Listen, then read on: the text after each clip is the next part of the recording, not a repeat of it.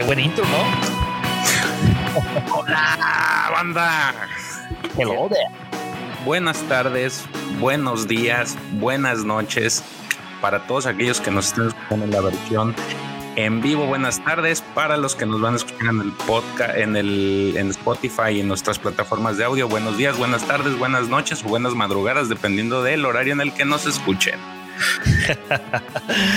¿Qué tal, amigos? Como bien dijo mi querido hermano de Livecast y de podcast, George, pues buenos días, buenas tardes y buenas noches si nos están escuchando en la versión de audio de este Livecast, y buenas tardes o buenas noches si están con nosotros en vivo de el canal de YouTube.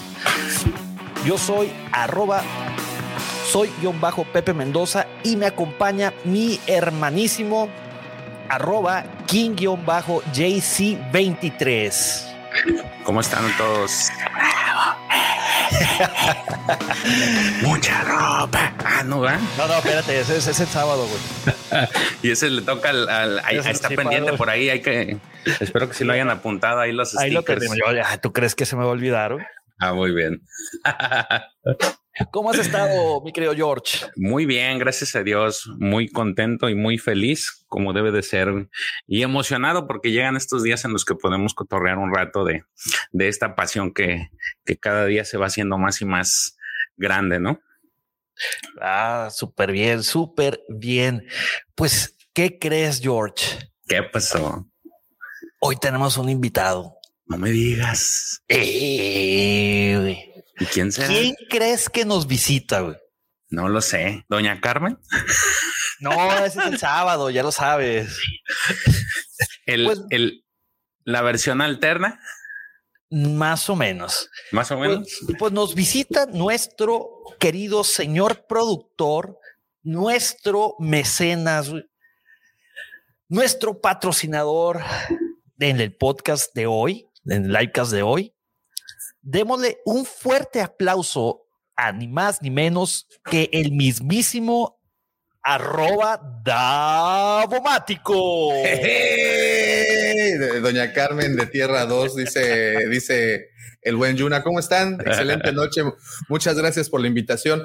Y es que vi el título del podcast, del livecast, y dije, por favor, invítenme, que tengo harta cosa que decir respecto a esto. No podemos negarle al productor, ¿verdad? No, pues claro que no. Sí, no, pues. No, de por sí todavía no nos dan contrato, güey. Imagínate. Sí, imagínense nada más. ¿Cómo estás, Juan José? Imagínate nada más. Y luego me andan limitando. No, la verdad es de que lo que van a hablar el día de hoy está bastante interesante y es el tema que tuvo polémica, ¿no? Tuvo una polémica hace prácticamente un mes, ¿no? Mes. Sí, más o menos. Es correcto, hace un mes. Oye, ya está bien durísimo aquí el chat. Fíjate que ya nos esperaba antes de que iniciara la transmisión. Nos esperaba Canelo Vlogs, el Rancor Star Wars, el buen Doc, Luis Guillermo López de Lara Vega. Por cierto, cada vez que aprovecho a saludar a Doc, quiero mandar un fuerte saludo muy afectuoso a nuestros héroes sin capa, todos aquellos médicos que hacen posible que estemos todos sanos, ¿no? Y sobre todo en esta pandemia han estado a pie de cañón, no se han rajado, aún con falta de suministros de vacunas y todo eso que todos sabemos, ¿no? Por favor, un fuerte aplauso a todos y cada uno de ellos que se lo merecen. Sigan esa ardua labor. A todo el personal de salud en general. Exactamente, a todos y cada uno de ellos, porque sin ellos muchas personas no la contarían. La verdad que sí. Mira, está conectado también Pepe Mendoza. Wow, vamos a mandar un saludo a ese güey. Saludo, Pepito Mendoza. Está también Juan José Carreño Cordero, Super Soldado GG, Dante Gutiérrez, Rafael Gutiérrez, Casa de 09, Daniel Kenobi. Muchísimas gracias, amigos, por acompañarnos. Y recuerden dejar su super like por ahí. Para acá, ¿verdad? Para acá, ahí abajo. Ahí. Y denle suscribirse. Pues bien, George, Davo, ¿Qué noticias traemos de cómics? Tri, tri. No, pues si quiere yo me arranco. Es su no, programa. Es que George se frició. Oh, no, está. Es que estaba viendo los mensajes de. Ah, de, no, chat. Mira, no, es que mira, silencio, por favor. Ah, qué ole, papá. Nada más dejamos ese mensaje. Ahí está. Un besote a Lidia Rodríguez. Entonces, a partir de ahorita, señor Mendoza, por favor, cuida lo que dices, porque en este momento vamos invictos. Eso significa, ya saben lo que significa. ¿Okay? Vamos en perfección. Vamos en perfección, es correcto. Oigan, pues no, esta línea de cómics de la que van a platicar hoy, bueno, al menos este arco. De Vader 2020 me... Híjole, mira, voy a utilizar una palabra que usan mucho en el fútbol americano y es que creo que aquí dejaron caer el balón para que el equipo contrario, o sea, los haters lo recuperaran y se lo llevaran hasta el sitio de anotación. Perdónenme por hacer ese tipo de analogías, pero esta historia, para mí, eso fue lo que ocurrió. Empezó muy bien. Créanme una cosa, el arco que narraron la semana pasada, el corazón oscuro del Sith, que suena a toda una aventura del Sith del amor, ese arco de verdad que es muy bueno. Es una cuestión, es una pregunta que muchos de nosotros nos hicimos con el tiempo, que era lo que Vader estaba sintiendo justo en esa transición entre ser este maestro Jedi humano a ser el Sith Lord, mitad máquina, mitad persona, con sentimientos ahí perdidos. Y de verdad que lo que hace esta línea de tiempo, este arco, pues fue poner así como muy claras las cosas. Estuvo muy padre, la verdad, todos los personajes que aparecen ahí, hasta que llega un pez gigante y pues hace lo que no debe de hacer. Pero bueno, ok, se los perdonamos porque pues, está padre. Y de ahí, la historia de verdad que venía bastante bien. Me estaba gustando mucho toda la inercia que traía y sobre todo la cadencia de las cosas, cómo venían ocurriendo. Y bueno, evidentemente todas las viñetas, el arte, el color, la historia, las letras, estaba increíble. Hasta que llegó este maldito segundo arco y tiraron el balón y llegó el equipo contrario, como les dije, o sea, los haters, y se lo llevaron y la remataron al final. De verdad que creo que lejos de conseguir el culminar una historia o un arco en este caso de manera épica, pues, pero bueno, esa es mi humilde opinión. Pues sí, yo creo, voy a colgarme un tantito de tu comentario de ese balón caído. Yo creo que están en la yarda 99 a punto de anotar, ocurre un fumble, lo agarra el equipo contrario, como bien dicen los haters, y van corriendo directamente hacia una anotación, un touchdown. Pero no nos adelantemos porque... para que nuestros amigos sepan de qué estamos hablando. Pero antes de eso, vamos a mandarle un saludo a Rafa Gutiérrez. Un saludo también a The Chosen One Project hasta Chile. Saludos. Es Diego Argüelles que nos dice que está buenísimo el nuevo podcast. Muchísimas gracias. Gracias. Por escucharnos. A Javier Alfredo Rocha Peñaflor. Y que arriba los likes. Tempraneros, hombre, muchas gracias. Muchísimas gracias. Pues sí, pues bueno, bueno, mira, ahí queda el buen Juan José Carreno. Igual saludos también. Saludos para todos. Saludos, David Montejano también, gracias por unirse. Por cierto, amigo, recuerden, saludos, David. Si llegamos a los 50 likes, el buen George, por allá, va a abrir su Leia Vintage de Hot. A ver, sácala. Enséñala, por favor, George. Para los amigos que están escuchando. Luego la muñeca, George. Aquí está. Ahí está. Mira, dice Davo que estas son las que duelen porque estas no hay marcha atrás. No, es un camino sin retorno. ¿Cómo crees? Híjole, no. No, yo no apruebo ese movimiento, pero bueno. Okay. George acaba de enseñar su coleccionable de Leia vintage vestida de Hot del Imperio Contraataca. Muy ad hoc con la línea del tiempo. Así es. Fíjate con el último arco, ¿no? Bueno, el tercer arco de Star Wars 2020. Star Wars 2020. Mira, aquí pregunta Daniel Kenobi, por haters, específicamente, ¿a quiénes te refieres? ¿Se lo contestas, Davo, o se lo contestamos? Lo contesto con mucho gusto. Mi querido Daniel Kenobi, a los haters me refiero a ese fandom o a esa línea de fandom que está esperando a que el error surja para achacárselo y publicarlo, compartirlo y regocijarse respecto a... haters es un término bastante amplio, pero creo que en este tipo de cuestiones yo vería a ese fan que está pues por ver, la regaste, te lo tengo que señalar, porque si no te lo señalo, no vas a aprender.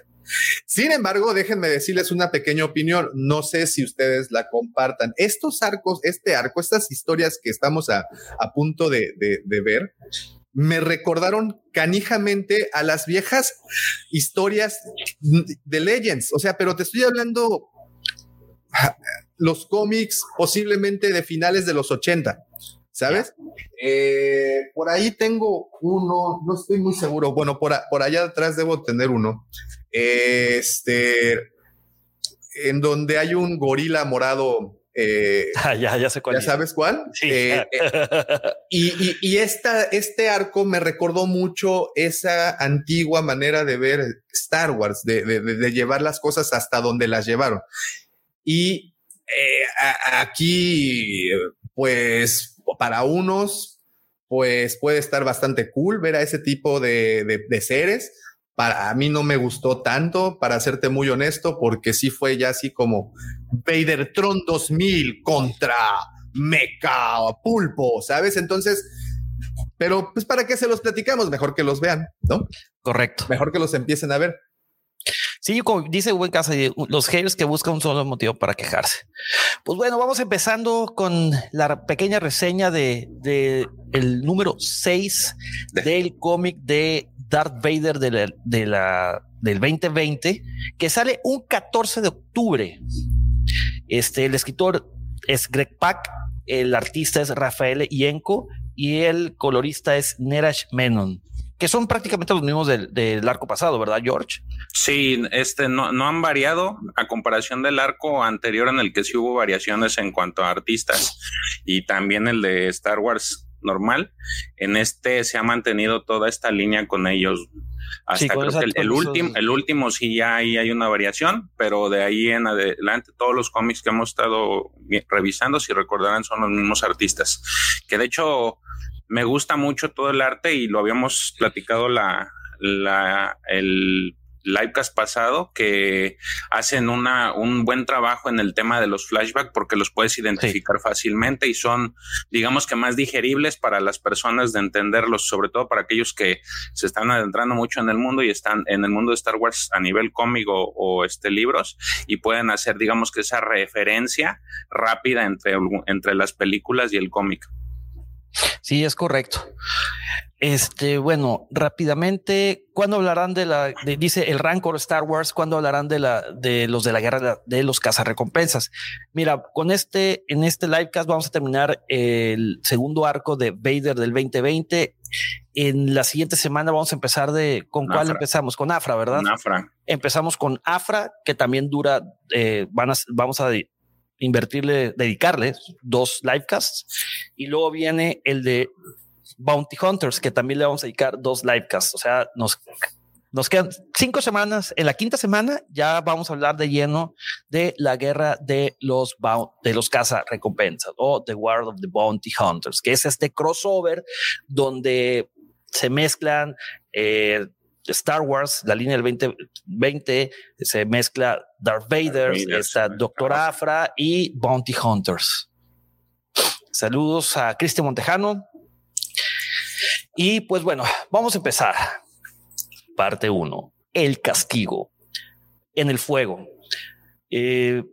Vamos a leer las famosas letritas que van como que... Hermano, ¿me permites? ¿Me dejas leerlo? Échale. Dice... la apunté hasta para que le voy a hacer así como vocecilla criminal. Dice: Darth Vader ha revelado la verdad. Él es el padre de Luke Skywalker. Pero Luke rechazó el llamado de Vader al lado oscuro de la fuerza y escapó. Escapó. Enfurecido, Vader recorrió la galaxia en búsqueda de venganza contra todos los que le ocultaron a Luke. Ahora, finalmente entendió la verdad sobre la muerte de Padme, la esposa del hombre que Vader solía ser. Ser. Y el maestro de Vader, el emperador Palpatine, no estaba contento con la rebelión de Vader. Vader. Eso es todo. Bueno, ya que empezaste, órale, arráncate. Dale ver reseña ahí del COVID número 6. Pues rápidamente nos encontramos que están en Coruscant. Vader acaba de regresar, si recordarán en el cómic anterior acababa de regresar de su búsqueda, y regresando el emperador Palpatine me lo recibe con los ya muy llamativos rayos de fuerza. Oye, pero qué cabrón, ¿no? Este cuate tiene como un fetiche por hacer sufrir a Vader. Se han dado cuenta que las diferentes líneas, por ejemplo, la última, una antes que esta, también lo puso a prueba tantas veces. Incluso cuando reclutan a los inquisidores, la primera misión de los inquisidores fue eliminar a Vader. Y el emperador todo el tiempo, pues... Te repito que yo siento como un fetiche por parte de este cuate hacia Vader, porque sabe que es más poderoso y nada más lo orilla a que haga un berrinche, a que haga un movimiento o algo hacia él para justificar la manera de hacerle daño, ¿no? Y creo que aquí lo podemos ver de nuevo. Fíjate, nomás para complementar tu comentario, Davo, realmente Vader es más peligroso cuando está enojado. Recordemos qué fue lo que sucedió con los Tusken Riders. Sí, pero los mató con una destreza y con una habilidad porque estaba enfurecido yo creo que precisamente el enfurecimiento de Vader es lo que lo lleva a su acabose. Yo creo que no, al contrario, yo creo que aquí sí ponen muy bien el dicho el que se enoja pierde, y a Vader le pasó lo mismo, y el reflejo perfecto es su nieto Kylo. Es igual, otro niño berrinchudo. Vader también lo fue. Hay un motivo, hay grandes motivos y dos circunstancias muy diferentes. Una, no crean que estoy comparando a Vader con Kylo, ¿ok? No crean que estoy cometiendo esa pifia. Pero Vader es una persona muy temperamental. Y entonces... de mecha corta. Pues sí, caray. Pero bueno, eso solamente lo podemos apreciar en los cómics, porque en las películas Vader es alguien con mucho temple, ¿eh?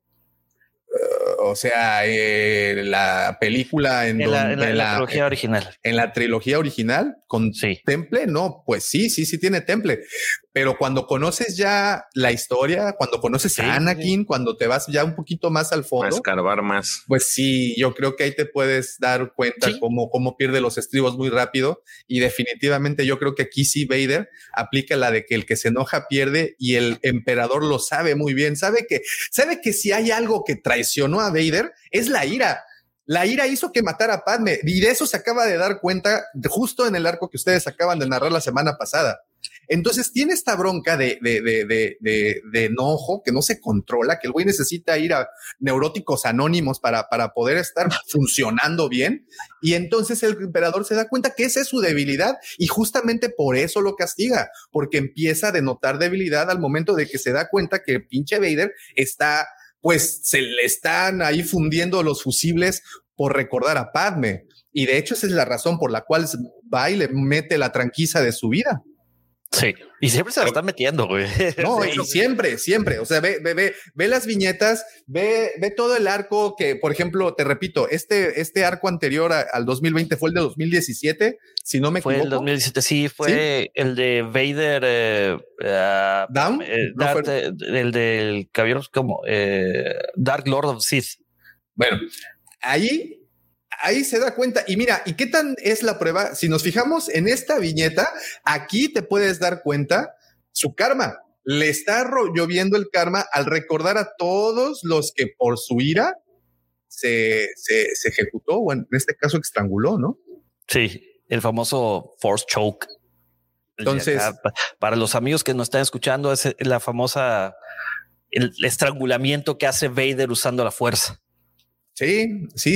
Entonces yo creo que, y a mi muy humilde punto de ver las cosas, creo que aquí el emperador, como bien dice acá el buen, ¿dónde está?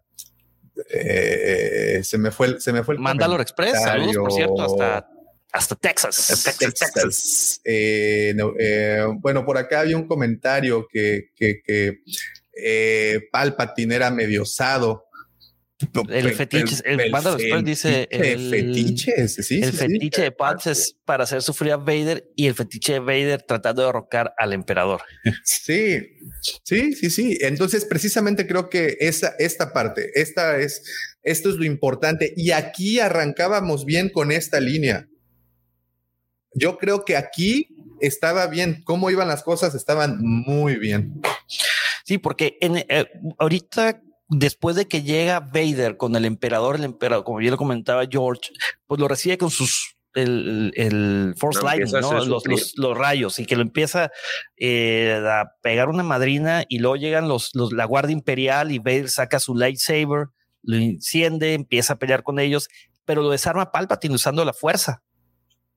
Y luego, otra vez, usando la fuerza, Palpatine lo empieza a ahorcar y a hacerle añicos todas las partes robóticas que tenía. Empieza a desmembrar. O sea, pero fíjate el mensaje tan fuerte que le está dejando acá. Le dijo, güey, yo te creé y yo te voy a destruir. Por más berrinches que hagas, por más que te enojes, yo soy tu papá, cabrón. ¿No? Sí, que de hecho le dice, olvídate de Padme, olvídate del niño, olvídate de todo, menos de tu emperador. O sea, y le da, dijo, yo soy tu padre. Y como decía, y no sé, y esta referencia a Chavorruca aquí para todos los que les gustaba Pantera, aquí hace un famoso vulgar display of power, o sea, una demostración vulgar de poder, y le rompe o sea, literalmente le parte la mandarina en gajos, o sea, sí lo desmembra con mandarina, y para que no se le olvide, le deja este recuerdito ahí para que le arda, y va y lo tira como si fuera una bolsa de papitas a Mustafar.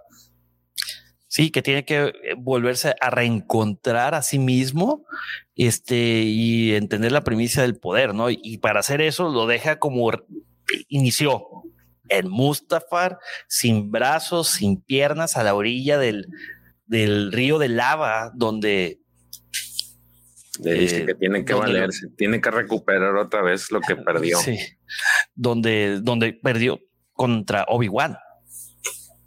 Que en teoría ese sería el génesis de Vader.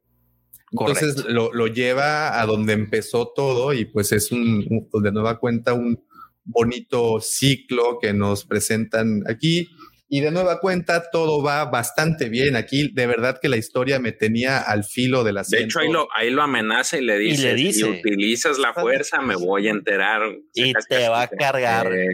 Y te va a ir muy mal. Y precisamente, ¿no? Para que se arrastre cual gusano.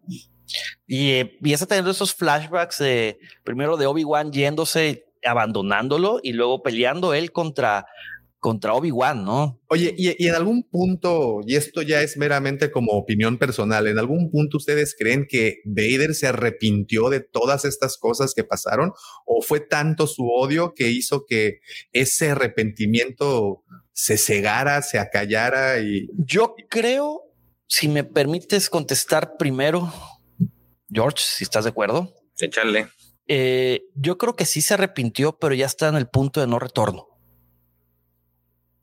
O sea, en este punto, aquí, en este instante de su historia. Sí, ya. ¿O crees que ese arrepentimiento vino desde antes y eso fue lo que lo hizo y lo que lo motivó a salir atrás de Padme? El saber de que Padme estaba viva y que el emperador la mató, ahí fue su punto de inflexión. De hecho, por eso yo creo, desde mi humilde punto de vista, vuelvo a insistir, el emperador lo deshizo y lo aventó ahí en Mustafar para que ahora sí se purgara de todas esas Llamémosle malos pensamientos. Exactamente. O sea, vamos a decir que lo mandaron al cuarto y quinto paso, ¿no? Ese es como un retiro espiritual en donde te vas a reconstruir para que te reencuentres y para que sepas dónde es tu lugar en el imperio. Ey. Eso fue, ¿no? Un spa hardcore. Pues no tanto un spa hardcore, sino imagínate que lo aventaron para que le borraran el tape y que decidiera de qué lado quería estar. El emperador, o lado del emperador o muerto. No hay de dos sopas. Hay de dos sopas y de codito ya se acabó. Exactamente, exacta. O estás conmigo o estás en mi contra. Entonces yo creo que también esas palabras le retumbaron, ¿no? En algún punto él se acordó de que eso fue lo que le dijo a Obi-Wan, ¿no? Obi-Wan. ¿Estás conmigo o estás en mi contra? Y ahorita el emperador, esto que le está demostrando es exactamente lo mismo. Conmigo no hay medias aguas. Conmigo estás o no estás. Y aquí se lo demostró facilito. Te dejo en donde te encontré. Hasta parece canción de José Alfredo Jiménez. Te dejo en donde te encontré, ahí donde te recogí, ahí en donde te hice el bendito favor y te vuelvo a dejar. Y ¿sabes qué? Pero en esta ocasión sin poder. Y creo que sí, esto para Vader es, pues, es tacanijo, ¿no? Lo que... Oye, dice Daniel Canovi, qué agradable sujeto. El emperador es todo un... Dice Abraham Navarro, vivía atormentado todo el tiempo, solo que no podía demostrarlo antes el imperio. Al fin de cuenta, esas pasiones sacan el poder de los Sith a través del sufrimiento y el dolor. Y además no hay que olvidar que esto, bueno, no sé si en el canon actual ya lo trataron en algún punto, pero si no me equivoco, hay un libro por ahí en donde hablan que la armadura de Vader tenía una cierta conexión con el emperador para que en el momento que él lo quisiera, le soltara ahí unos buenos... Unos toques, exacto. De hecho, creo que en el Dark Lord of the Sith, ahí te lo explica, en el cómic. En el cómic de Dark Lord of the Sith. Sí, es ese o en el del 2015. Creo que es el Dark Lord of the Sith, que es el 2017-2018. Está muy interesante. ¿Por qué? Porque Vader le hacen su armadura, pero le queda grande, le cala, no es como Vader la quiere. Y recordemos que Vader, antes de ser Vader, era Anakin, y Anakin era un niño y que fue desarrollando más esa habilidad que podía construir cosas, ¿no? Era bueno haciendo, y eso lo van a dejar. Eso es una parte que de verdad aquí me enojó mucho, pero bueno, vamos a que ustedes lo juzguen por sus propias pupilas. Y bueno, aquí, ¿qué vemos, señores? ¿Qué es esto? No, depende. Bueno, es que nos faltó de que quién iba detrás de Vader del cómic. Porque le encasque Vader, claro. El emperador le asigna la tarea también. Le pone un matón. Del nivel maestro lo subió a nivel legendario. O sea, mira, ya te rompí la Mauser, ahora te la voy a terminar o te voy a hacer así. Te voy a incentivar a que vamos. Exacto. Si ya la tenías complicada, brother. Te voy a presentar a este manito. Lo conocí desde las guerras clon. Le dicen el asesino de Sith.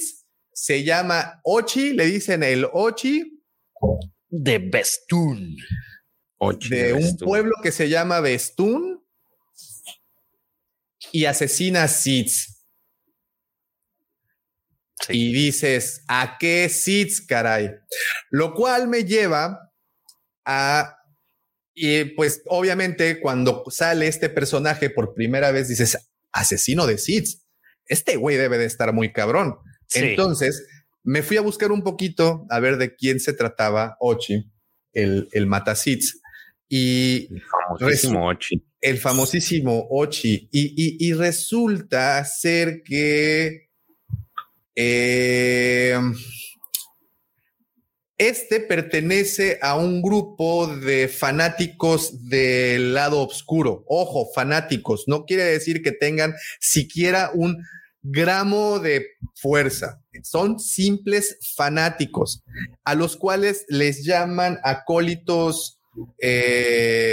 ¿Cómo era? Un grupo de acólitos, no sé qué diablos. A ver, denme un pequeño segundo. Acólitos del más allá. acólitos del más allá y eran solamente nombrados acólitos, lo que me lleva a pensar que la serie que veremos en unos años, que la titularon como nos mostraron allá en el día de inversionistas de Disney, de Acolyte, el acólito o acólita, no sé, o acólito sin sexo, no lo sé, el acólito, así le pusieron, se tratará de este personaje muy similar a Ochi, alguien muy aterrizado sin usar la fuerza, pero que se dedicaba a hacer este tipo de tareas y era un aprendiz directo de un Lord Sith, como porque si te pones a pensar en asesinos que no usan la fuerza, pues está canijo, ¿no? Porque Asajj Ventress, pues era sensible a la fuerza. Darth Maul, de igual forma. Y así si te vas, pues bueno, cada uno de los asesinos Sith, pues tenía una. Ochi. ¿Sí te acuerdas dónde salió Ochi? Sí, claro, por supuesto. La daga de Ochi es la madrola, sí, esa que casualmente tiene la forma de la Estrella de la Muerte. Claro, sí, claro. Estaba su cadáver. Esa es otra de las cosas que estaban donde estaba la viborita, ahí estaba el cadáver de Ochi y ahí está en donde encuentran precisamente esa daga. Pero esa es otra de las cosas. Me gusta mucho la intención que tienen de empezar a conectar las historias y que traigan y le den entonces a estos personajes desde un poquito más de juego. Me gusta mucho toda la onda de que sea un asesino de Sith y todo, sea así. Pero no sé si esa justificación o las ganas de meter a este personaje sean tantas que termine pasando lo que vamos a ver a continuación. Pero bueno, ese es el final del cómic. Es correcto. Pues vámonos rápidamente al cómic número 7, que sale un 11 de noviembre. Y de igual forma, el escritor es Greg Pak, el artista es Raffaele Ienco y el colorista es Neeraj Menon. Y bueno, a ver, esta es la parte 2, es el cómic número 7, y la parte 2 se llama El Asesino. Y ya Charlie George con el último dice, párrafo. Tras los accidentes desafiantes de Vader, el emperador Palpatine castiga brutalmente a su aprendiz, dejándolo destrozado y varado en Mustafar. Webbish Bog lo conoce. Ah, no, ya está ahí. Sí, hasta ahí. Ahorita ya les Mustafar, adelanté algo. Mustafar. A ver, una guapa señal para Juan José Careño. Vamos, ven, muchachos. Ya van 2, ¿eh? Se los estoy contando. La voz sexy, George. Oye, estamos a 32 likes, faltan 18. Todos queremos que Leia de Hoth respire. Dejen esos likes. Muy bien. Pues más flashbacks, ¿no? Sí, es justamente el flashback donde Anakin le jura pleitesía al emperador. Mientras ya se regresa al planeta de Mustafar, al presente. Y ahí va un Vader con un solo brazo, con un codo, y 2 rodillas, moviéndose hacia una vieja construcción. Y la foto gritaba, el tabique. ¿No saben este chiste? No. Ya. Es referencia de Polo Polo, solo para conocedores. ¿Sí? Eres Polo. Muy bien. Bueno, pues y ahí ya llega a esa construcción, a ese edificio, y donde tiene Vader tiene otra vez flashbacks de cuando llega como Anakin Skywalker, ya convertido en Darth Vader, después de que Nute Gunray. Sí, es Nute Gunray, ¿no? Sí, es después de que el emperador le dice que vaya y acabe con todos estos líderes separatistas. Y ahí se ven los Jounlings también en muy bonitas viñetas, ¿no? Las que usan como flashbacks están, creo que le pegan a momentos bastante icónicos de la historia, ¿no? Y dramáticos. Mostrarnos simplemente ciertos elementos, en este caso lo que estamos viendo ahorita en pantalla, que son a los Younglings, una composición muy bonita, en donde en el fondo están pues los jóvenes Padawans y al frente está Anakin ya pues en su forma maligna de Vader, y pues como valiéndole sorbete todo, entra y aquí vemos que mata, o bueno, en este caso elimina droides o soldados o por igual, ¿no? Está en modo matar, ¿no? Killing mode. Ya, no veo para ningún otro sitio, tengo que cumplir. Y está bastante, una composición muy bonita, de verdad. Amigos que nos escuchan vía podcast, dense la oportunidad de echarle una ojeadita a estos cómics. Créanme, no sé si ustedes tienen la misma sensación cuando están leyendo un cómic, que están viendo algo, pues es arte, ¿no? Al final, siento. Sí, arte, ¿no? De hecho, así se llama, artista, ¿no? Entonces, a los dibujantes, ¿no? Y este tipo de viñetas que muestran una sutileza tremenda y te cuentan la historia con una imagen, ya sabemos el viejo adagio, ¿no? Que una imagen dice más que mil palabras. Vale la pena, de verdad, échenle una vueltecita a los cómics, que no hay que dejarlos morir porque ya está. De hecho, en esa viñeta, en la que sigue, después de que está haciendo su labor de desmembramiento, te das cuenta que llega exactamente al mismo lugar, se arrastra al mismo lugar donde él hizo todos sus destrozos con la gente separatista, porque ves los cadáveres, ves el cadáver de Nute Gunray ahí, ya putrefacto, y aquí viene la parte que le gustó a Davo. Oye, pero y antes de pasar a esa super fabulo fantástica parte, ¿creen que ustedes que en algún punto Vader tuvo alguna especie de empatía por sus víctimas? En ese momento no creo. Yo, por ejemplo, cuando mató a los Younglings, podías ver la cara de sufrimiento de Vader. No lo hizo así como... No estaba en él la decisión. O sea, pero sí, ahorita en este instante, por ejemplo, la viñeta que tenemos en ese yo no creo ya. No creo que tenga una empatía. Ahí yo creo que estaba más preocupado en salvar su pellejo. Pero, de hecho, es como dice Pepe, yo creo que ahí cuando perdió ya toda cordura fue ya o sea, ya el punto de no retorno fue cuando mató a los Younglings, ya después ya cuando llegó ahí a matar a los separatistas ya no importaba nada. Ahí ya había perdido todo lo que quedaba. Y bueno, y aquí es en donde justamente en ESPN pondrían la repetición en cámara lenta de cómo viene el corredor a punto de hacer un touchdown y de repente podemos ver en cámara lenta cómo el linebacker mete el brazo, le da un golpe al balón y en cámara lenta podemos ver cómo tiran el balón y así fue el caso de esta historia, porque justamente lo que mencionaba el señor Mendoza hace ratito es que recordáramos que Anakin desde chamaquito era un excelente reparador de cosas, le reparaba las televisiones y los autos. Un buen mecánico. Sí, no, cambiaba el baterías de iPhone. El chamaco cambiaba las pantallas de los iPhone, te desbloqueaba tu Samsung.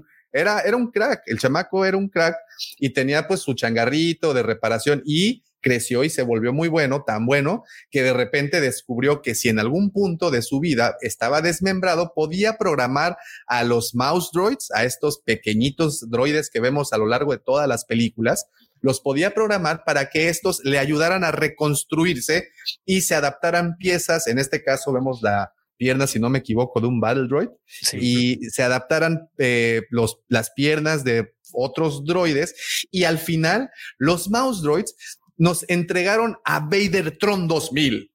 No mames. Sí, vamos a aprovechar este momento de risas para saludar al profesor Roberto. Profesor Roby, gracias ¿Cómo está, profe? Por dejar su like. Si tiene chance, lo invitamos a que se una. Este es su arco favorito, tengo entendido. Es el arco preferido. Sí, cara. Y pues digo, y miren, aquí hasta se instala un brazo de Super Battle Droid. O sea, había variedad, ¿no? Había variedad, miren. Variedad. Oye, pero fíjate, lo curioso. Lo más curioso.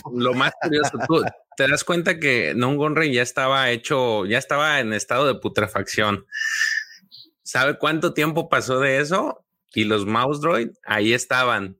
Ah, mi querido Padawan, es que usan baterías Energizer, sí, el conejito sigue.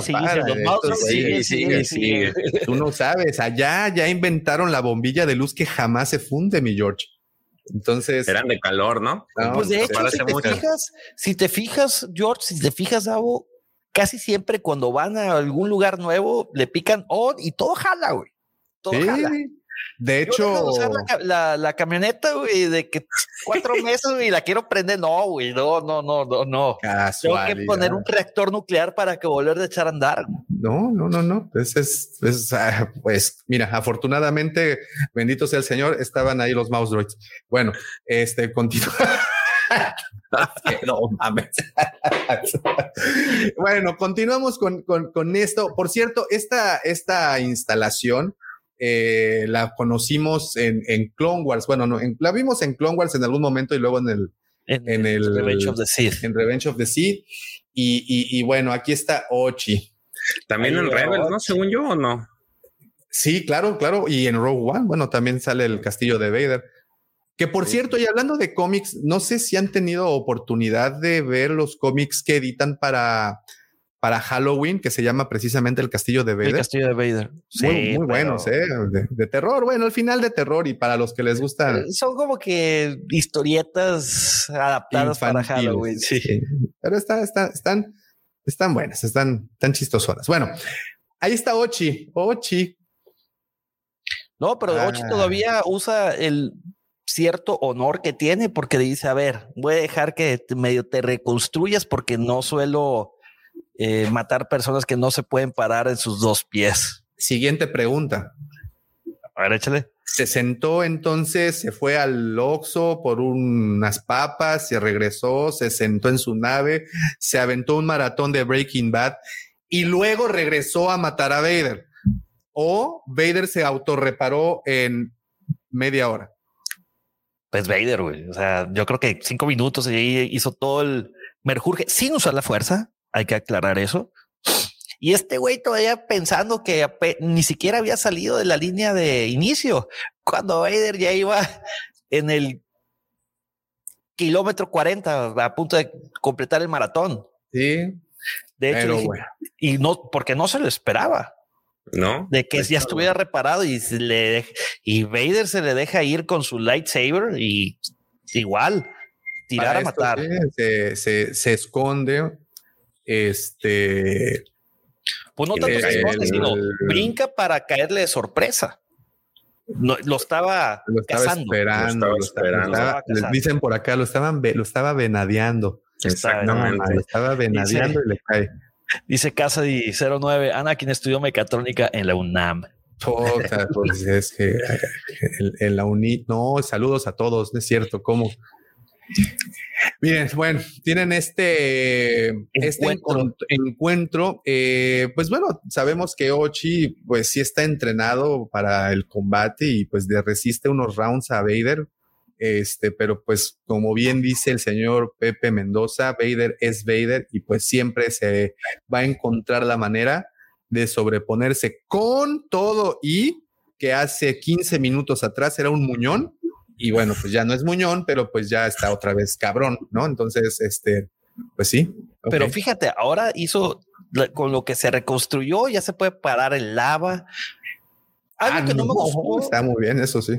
Algo que no me gustó del personaje de Ochi, es que habla demasiado, o sea, habla. A mí no me gustó.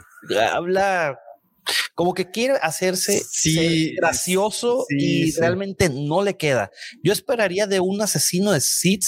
Y de Sith. Es que el problema es de que lo pones como asesino de Sith. Es el güey que mandas. O sea, él es el John Wick. Eso te iba a decir. Así de que, pero le tomas al Baba Yaga. No. Hay que hablarle al Baba Yaga para que se encargue de John Wick. No. Tú le hablas a John Wick para que se encargue de Baba Yaga. Eso es lo que a mí no me gustó. Lo ponen en un pedestal demasiado alto al nombrarlo asesino de Sith, porque si te imaginas y recuerdas todos los Sith que hay o que pudo haber, y pues se supone que es todavía mucho más, debería de ser mucho más perspicaz y pues el doble de lo que es Vader, ¿no? Y no. Al menos a mí no me gustó ese tratamiento. Si hubieran mandado un asesino cualquiera, pues dirías, pero ya el hecho de ponerle asesino de Sith. Es más, inclusive hasta las líneas del General Grievous están más interesantes que las de Ochi. Yeah.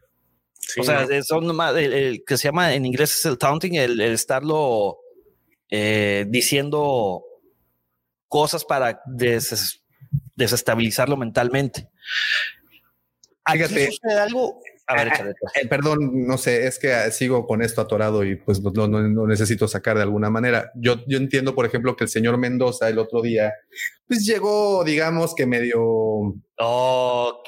y ya desde ese entonces le dijeron, el tomador. Ustedes lo dijeron. Una persona se gana la fama por papapulso, ¿no? Yo estoy de verdad, estoy investigando a cuántos Siths asesinó y no encuentro a Siths asesinados. No. ¿Por quién? ¿Por China? Ajá.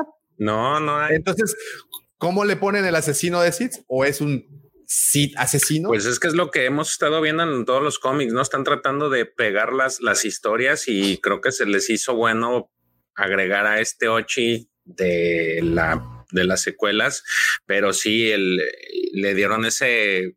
pues apodo rimbombante y no traes nada de fondo, o sea, no traes una historia. Habría que ver si posteriormente empiezan a generar historias alrededor de él como para justificar ese nombre. Porque oigan, y que el acólito se vaya tratando de Ochi.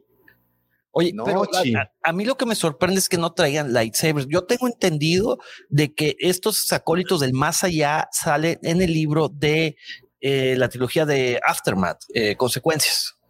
Pues sale una especie, no. Pues salen ahí unos güeyes que le rinden pleitesía a una máscara, pero pues no, realmente no se mencionan así a fondo. Bueno, ¿por qué Vader deja vivo a Ochi? Vader deja vivo a Ochi porque Vader cree que Ochi ya vio todos los planes del emperador. O sea, Vader ahora se la quiere revertir. En vez de ser el perseguido, en vez de ser la presa, se convierte en el... No vamos a llamarle cazador porque no lo está cazando, no lo quiere matar, sino quiere extraerle pues todo ese... información. Esa información que Vader supone que Ochi sabe. Y le dice, oye, pero pues es que somos más fuertes que tú. A ver... Papacitos, a ver, chiquitos, el emperador trató de matarme, sobreviví, tú intentaste matarme, ni cosquillas me hiciste. Entonces ahí se pone en un juego del gato y el ratón, ¿no? Aquí le deja caer una cueva encima a Vader y mira, ¡pua! La rompe y sale de la cueva. O sea, se dan un buen entre, sí, no lo niego. Y siento que Vader pues estaba diezmado, ¿no? De Vader viene lesionado, viene con una mano que no le pertenece y con una pierna que no le pertenece. Con dos piernas que no le pertenecen. Con dos piernas. En todo caso, no le pertenece nada al pobre Anakin. Entonces, sin entrenamiento. Y sin la fuerza. Sin la fuerza y sin un periodo de recuperación. Le entra al quite, pues bueno, es entendible que sí le suelte unos 2 que 3. O sea, que sí puedas de cierta manera... ponérsela al tú por tú, pero estamos hablando de Vader. Este Vader en particular es el Vader en su prime, ¿no? Es en el mejor de los momentos de Vader, es este, ¿no? Pues supongamos que sí, digo, porque ves un Vader que no se deja, o sea, ves un Vader poderoso, un Vader imaginemos cosas que donde lo dejas el güey va a sobresalir, el güey va a salir adelante usando esto.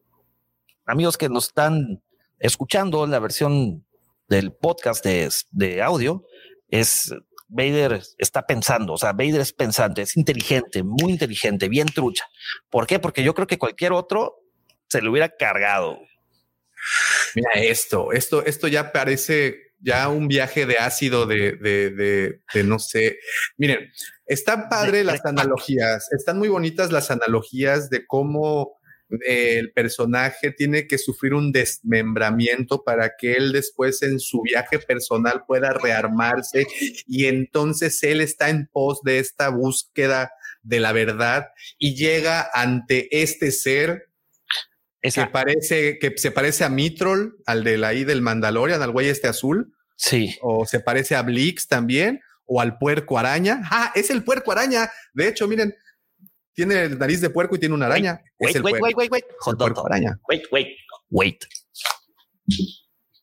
el puerco araña.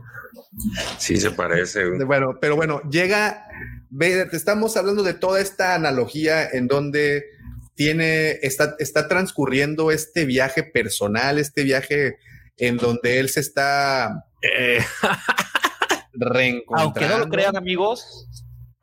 lo crean, amigos, les presento a Spider-Pig. Ahí está. Spider-Pig does whatever Spider-Pig does.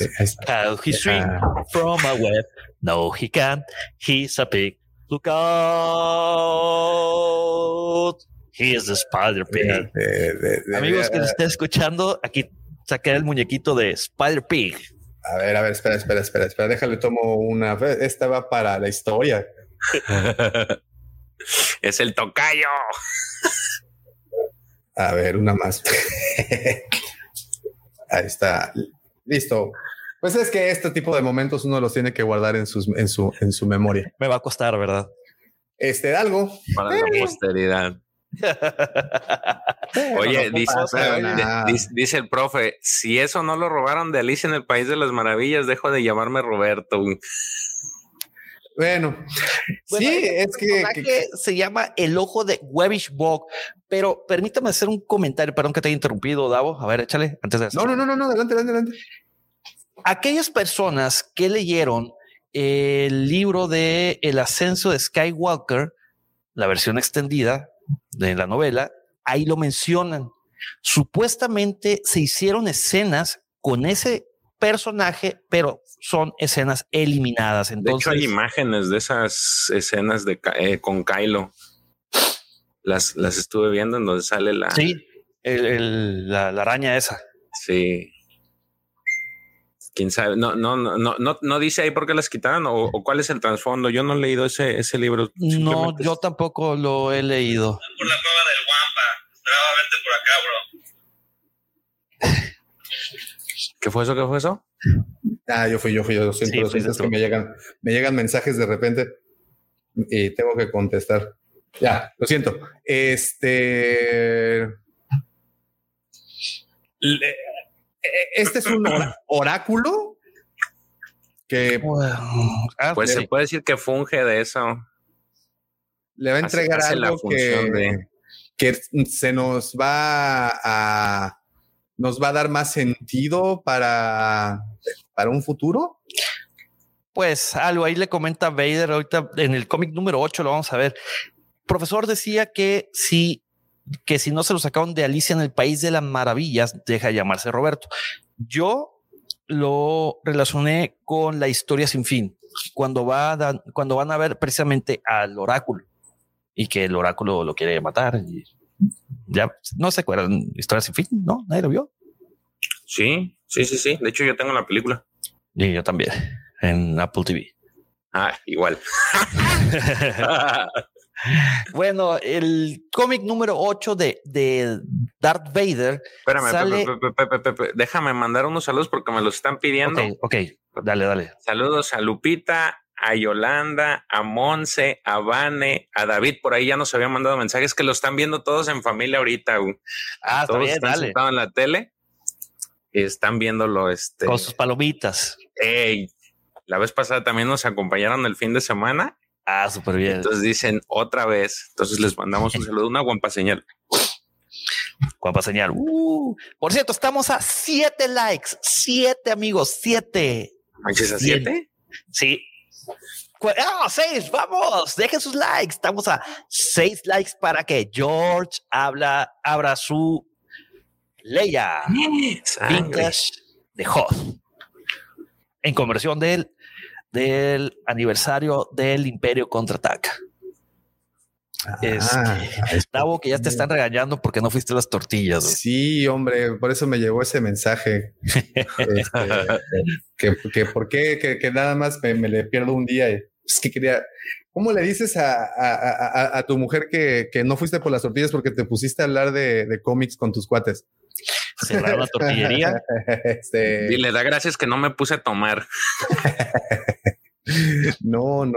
¿A qué quieren? Bueno, el número 8, ¿verdad? El número 8 sale el 16 de diciembre del 2020. De nueva cuenta es la triada de Greg Pak como escritor, Raffaele Ienco como artista y como colorista está ni más ni menos, otra vez de nueva cuenta, Neeraj Menon. A ver, échale mi George. El emperador Palpatine castiga brutalmente a Vader por su rebelión. Destrozado y varado en Mustafar, Vader debe recordar el verdadero camino de los Sith si quiere sobrevivir. El asesino Sith, conocido como Ochi, insinuó los verdaderos planes del emperador para la galaxia. Los secretos pueden estar en el misterioso ser que Vader siente a través de la fuerza. Fuerza. Y así empieza. Así es. Y bueno, pues ahí vemos... que Ochi está buscando a Vader, pero Vader está atrapado en la cueva con el ojo del Webbish Bog. Y de repente aparece Umbaran que no tiene nombre, ¿verdad? No. Un nombre en específico. Aparece y ahí empieza a decirle que pues no cumplió con el cometido y que entonces Oye, ¿esta no es la pelona que acompaña a Palpatine durante todo el tiempo como su amante? ¿O es un hombre? Es que ya no sé. No quiero decir, no quiero regarla. Ni yo. Pero sí es chica, ¿no? O sea, bueno. Pareciera que sí, porque hay una viñeta en la que sí da como que es mujer. Pues aquí, mira, se medio ve la silueta como... No, pero en la última, hay una donde no la voy a spoilear todavía, pero sí parece... Es que como Umbara es una especie, no es el nombre del personaje. Ah, por eso te digo, no es el nombre. Vader la hace referencia como la especie, nunca dice el nombre. Bueno, Ochi, ¿no? No, Ochi es el otro, ¿no? Por eso, Ochi le habla a Umbaran de que se aguantara porque ya se lo iban a ejecutar. Ajá. No, mi querido Daniel Kenobi, no podemos entrar en esos temas. Si quieres, luego lo hablamos en privado. Pues aquí no es lugar para... Luego se nos desatan. Sí, no. Luego nos no vamos a entrar en... Claro. Y aquí, bueno, pues ya terminaba de irse... la historia un poco a pique, ¿no? Ya le mandan a Vader literalmente a todo el ejército, a todas las plagas. Esas plagas se parecen mucho a las que salen en Battlefront. Pues mira, le mandaron hasta a las garrapatas gigantes. Sí. O sea, le deja caer con todo porque no había podido Ochi, pero entonces Ochi no pudo, pero sus garrapatas gigantes iban a poder. Pero eso las manda Webby, ¿no? Sí, el ojo. Ah, ok, sí. Porque... Y les manda inclusive visiones, ¿no? O sea, sí. Y que pelea contra las visiones. De hecho, ahí empiezan las visiones, ¿no? Recordando a Ben Kenobi. ¿Cómo se llama este personaje? ¿El Webby qué? El ojo de Webbish. El ojo Bog. De Webbish. Webbish. El ojo Bog. Del pantano. O sea, es el ojo del pantano. Él se llama Webbish Bog. Joder, es que sí es... Como... Ojo del pantano hebroso. Hebroso. El ojo del pantano hebroso era un ser parecido a una araña que habitaba en el planeta Mustafar. Estaba en simbiosis con un gigante ciego que vivía a un lado, en un lago cerca de la marisma de Corvax. De hecho, había una especie que lo protegía, ¿cómo se dice? Ahorita te digo cómo se llaman. Los aparecen en la última película de las secuelas. Al inicio que empiezan a Skywalker. Ajá, empiezan a matarlos. ¿Es la película? ¿Los subios? Sí, pues son los que estaban protegiendo, no son a los que matan, son los cuando subios, Kylo Ren llega y empieza a despeluchar gente, pues son los que protegen al ojo de Webbish Bog, ¿no? Sí. Dice, afirmó que se había encargado de la custodia del Sith Finder, ¿cómo se llama? Pat Sith Finder. Wayfinder. De Vader, el que guió al líder supremo Kylo Ren a su ubicación después de que la destruyeron, bla, bla, bla. Se llaman los cultistas de Alasmec de Winsith. Vámonos. Los que empieza a destripar el Kylo Ren, ellos son los que habitan Mustafar. Y bueno, nada más para que no se terminen de sorprender, esta araña que ven aquí, en algún punto con el tratamiento que le iba a dar Colin Trevorrow, esta araña iba a salir en la película del ascenso de los Skywalker. Estaba este webby ojo del pantano. Te digo que hay imágenes que están. Hay una imagen donde está Kylo Ren, está mirándolo. O sea, es un plano ambiental en donde está Kylo Ren y está mirando hacia enfrente. Es justamente el pantano donde está este webby. Aquí te mando la imagen, Davo, para que si nos haces el favor de transmitirla para los amigos que nos están acompañando. Y vamos en el 51. Show de medio tiempo. ¿Neta? Sí. ¿Cuántos podcasts nos costó? Este es el cuarto. Dice Mike, a Davo le aplica el meme de Anakin y Padme. Anakin, buen podcast el del sábado. Padme, ya no tienes otros podcasts, ¿verdad?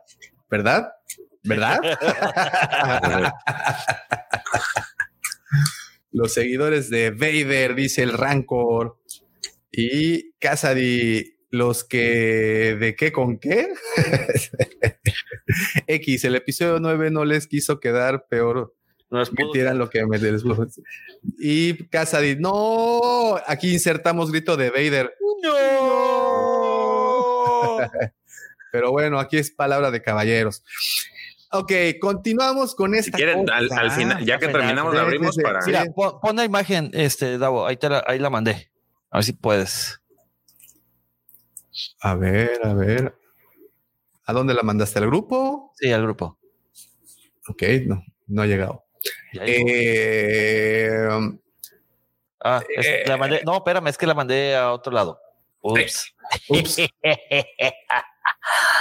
Ay. Al abogado, ¿no? Sí. Pero el del contrario. No, se la mandé a mi querida y adorada Bastila. Ya llegó. ¿Y qué te va a decir? ¿Otra vez estás bebiendo? Otra vez estás... Sí, no, el problema es que me va a decir, ¿y por qué no me has invitado, güey? Acá de pechete. Sí, como capo. Muy bien, a ver. Aquí está esto que tenemos acá. Ese es parte de lo que... creo que también está en una enciclopedia visual del pero ¿qué hubieran sentido? A ver, sean honestos, ¿qué hubieran sentido si hubieran visto a este personaje en el episodio 9? Hubieran dicho, no mames, ¿no? No sé, yo creo que hubiera aplicado la de Sergio con Solo. Que comes y te vas. Cuando lo del detonador térmico. No fue con lo de Solo. De que ya lo perdió. A mí me hubieran perdido. Mira, esa que te acabo de pasar, Davo, Davo, es creo que exactamente la que viene en la enciclopedia esa que... Así es, esta sí la había visto, esta imagen. Esta de hecho es la que hizo que se hablara, ¿no? De que estaría en el tratamiento de Colin Trevorrow esta imagen que les vamos a compartir en un segundo, que es esta, ¿no? Sí, ya. Okay. Dice Cassady que esta noche duermes en el baño, Pepe. Ok, muy bien, continuamos entonces con el cómic número 8. Estamos ahí, ¿no? Sí. Uh-huh. Estamos en el número 8. Y bueno, tenemos esta serie de flashbacks. Vader se encuentra en un viaje intrapersonal en donde... se encuentra con un minotauro, güey. No sé. Es un minotauro, aparentemente. Se me figuran las bestias estas de Doom. Ándale, sí. ¿No se parece al que pelea con Thor? Y que Thor trae una cabeza de... Ah, no, porque es como un demonio. ¿O en Ragnarok? Bueno, y entonces toda esta pelea, todas estas pruebas son para obtener algo que al final nos enteramos que es... ¿Qué quiere Vader? El Wayfinder, el Sith Wayfinder, ¿no? Sí, quiere descubrir los planes de Palpatine. ¿Cuáles son realmente? Quiere respuestas, ¿no? Y quiere conseguir el Wayfinder que los va a llevar al lugar donde va a haber respuestas. Y mira nada más esta respuesta. De hecho, esa viñeta, digo, para los que nos acompañan en el audio, es una viñeta donde el famosísimo Webbish muestra tres facetas. Una es la cara de Anakin, otra es la cara de Luke y otra es la cara de Palpatine. Está demasiado. Pero es importante, está interesante lo que le dice el Webbish Bog. Uh-huh. ¿Qué quieres? La cara de Anakin. Y lo que necesitas, Luke Skywalker. O... ¿importa acaso? Y es la cara de Palpi. La cara de Palpi como contento, ¿no? Así de como contento, así es. Y le dice, si tú hubieras sido elegido, pues, ¿qué importa qué es lo que tú hubieras escogido? Y ahí es cuando ya Vader se enoja. Y esto está interesante, que le dice, bueno, tú viniste por respuestas, pero te vas de aquí con preguntas y te dejo un encarguito más.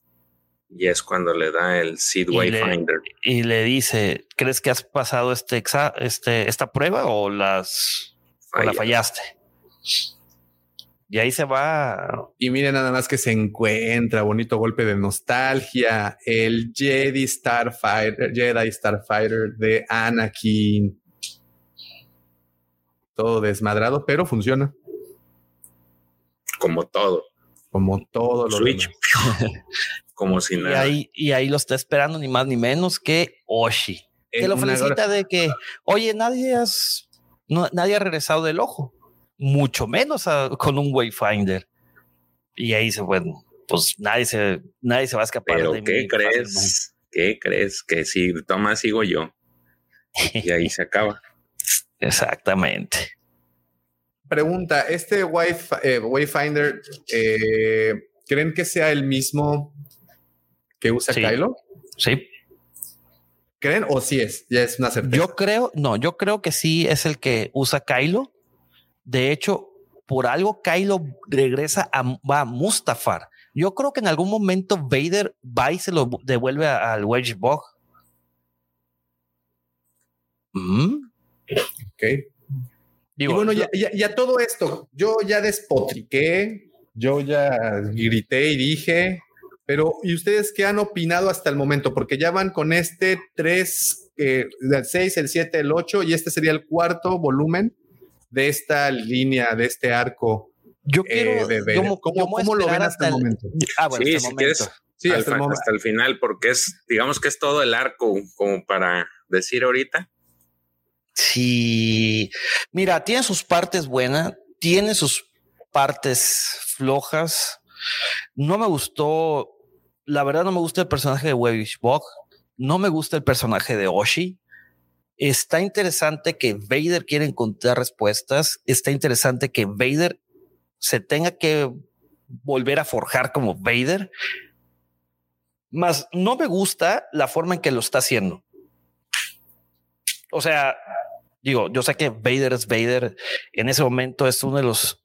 Bueno, no es uno. Es el segundo Sith más poderoso de toda la galaxia. Muy, muy lejana. Porque lo están viendo como... Lo dejan ver como que... Pues lo que platicamos ahorita. El asesino de Sith realmente no tiene nada de asesino.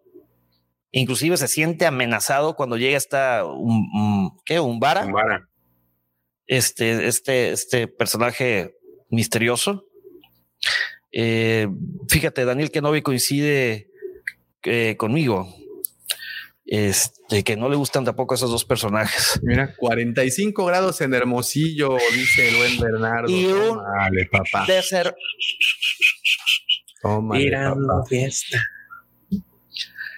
Mira, ya empiezan las solicitudes. Después que hablen de Star Wars 2015, está bueno todo lo que pasa entre el episodio 4 y 5. Sí, cuenta con ello. Las estamos apuntando, de hecho. Sí. Ok, pues llegamos al número 9, que es el penúltimo de esta línea Into the Fire, o Dentro del Fuego, o En el Fuego. En el Fuego. Y se llama El Asesino Regresa, Regresa, Regresa, Regresa. Y este cómic sale el 13 de enero del 2021. Y las letritas que van flotando en el espacio dice algo más o menos así. Hit it, George. Dice, el emperador Palpatine castiga brutalmente a Vader por sus acciones dejándolo abandonado en Mustafar. Eso ya lo sabíamos. Vader reconstruyó su cuerpo, lucha contra el asesino Ochi y sus droides mercenarios y sobrevive al ojo de Webbish Bog. Pero ahora Ochi vuelve con un ejército de droides dispuestos a acabar con el señor oscuro para siempre. Siempre, siempre, siempre, siempre. Y bueno, inmediatamente llegamos al Mustafar, a la acción donde están persiguiendo esos droides a Lord Vader. Y dato interesante, como que estos droides asesinos tienen como que mente propia. Uh-huh. O sea, toman decisiones, porque inclusive más adelante vamos a ver que empiezan a discutir con Ochi. Sí, de hecho, estos droides los recluta Ochi, ¿o de dónde salen? Son del Imperio. ¿Son de ellos? O sea, traen su... Lo que yo entendí es de que se los pidió a Lumbaran como apoyo para ir a darle en la torre. Pero también como que están buscando piezas, ¿no? O sea, como que el pago iba a hacer piezas. El pago iba a hacer las piezas de Vader. Ajá. O sea, quieren a Vader para hacerlo, para refacciones, güey, para meterlo al kilo. Entonces ahí vemos ese flashback en donde está tirado Vader o Anakin en ese entonces, mientras lo están reconstruyendo, mientras los droides los están buscando. Entonces llega un punto en el que otro flashback en donde ves esta, ¿cómo se dice? ¿Cómo se llama la cámara? La cámara. ¿Qué? ¿Bacta? ¿El tanque de Bacta? ¿O la cámara de meditación? No, esta que tienen acá es un tanque de Bacta. Ah. Esta no es su cámara de meditación aún. No, esa no es la cámara de meditación. No, por eso decía que era una cámara como de curación, algo así. Es en la que está, ¿no? El tanque de Bacta, uh-huh. Así es. Sí, que es donde meten a Luke ahí cuando... Y ahí es cuando después de que lo rescatan de Hoth. Uh-huh. Y entonces ahí los droides, entre todos esos flashbacks, siempre logran agarrar al... Figurado como si una paleta, una Tootsie Pop, se te cayera debajo del sillón y cuando la sacas así debe salir, como la cabeza de Vader. Con tierrita y todo. ¿Qué? Sí, pero ve todo, hasta los pelitos y todo. Pero oye, aquí en estas viñetas vemos que uno de los droides logra como que lastimar una de las prótesis de Vader, y cuando agarra la pieza le dice, oye, pero estas piezas es basura. Hey, y que y le reclaman a Ochi de que, oye, ya perdí cuántos droides por basura. Dice eso, fue reconstruido, le dice Ochi, no, es que él fue reconstruido por el mismísimo emperador y sobrevivió al ojo sin la fuerza. Pero pues ahí los droides le dicen, le reclaman de que, oye, pero pues esto que estamos agarrando es pura basura. Oye, voy a regresar tantito porque creo que los droides pues han salido en diferentes partes, ¿no? De toda la saga. ¿Ve? Por ejemplo, este droide tiene la cabeza del droide que venía dentro del camión de los Jawas. Uh-huh. Sí, ¿no? Parece. Luego tenemos un droide comando de esos que aparecieron en Clone Wars, que son estos, ¿no? Mira, aquí están. Este pareciera como una especie de K2SO de Rogue One, pero en otro color. No yo sé, pensaría, no ubico. Yo pensaría que el K2SO es más grande, ¿eh? Sí, de hecho son como que el único que tiene así similitudes es ese que mencionaste, y de ahí en fuera son como distintos. Todos son como reconstruidos con diferentes partes, ¿no? También sí, es pues correcto. Es que son chatarreros, por así decirlo. Mira, y aquí es justamente cuando se le ponen al tú por tú, se le regresan al Ochi, ¿no? Sí. Sí, porque le está diciendo exactamente que ya perdió 4 droides y que lo que las piezas que están o que le habían prometido, pues no es más que, o ellos los consideran como vil basura porque ya son demasiado obsoletas, no les sirven a ellos. Entonces ya se le iban a ir encima y de repente lo jala Vader a Ochi y lo mete lo mete ahí donde están. Es como el templo, ¿no? Sí, exactamente. Y pues como bien lo dices, lo rescató, ¿no? O sea, Vader rescata a Ochi, pero no precisamente para salvarle los droides, sino también le pega una arrastrada y le vuelve a quitar su lightsaber, que se lo... hace los cómics, Vader le avienta el lightsaber. Y él lo toma. Y pues no le atina y lo toma. Bueno, no le atina, entre comillas, porque le pega una roca y ahí es cuando Vader aprovecha para escapar. Pero yo digo que esa es la única buena parte de ese Ochi, cuando supuestamente, o pareciera que lo agarra en la viada, lo agarra con la mano. Sí, sí, pero se ve padre. Creo que es lo único.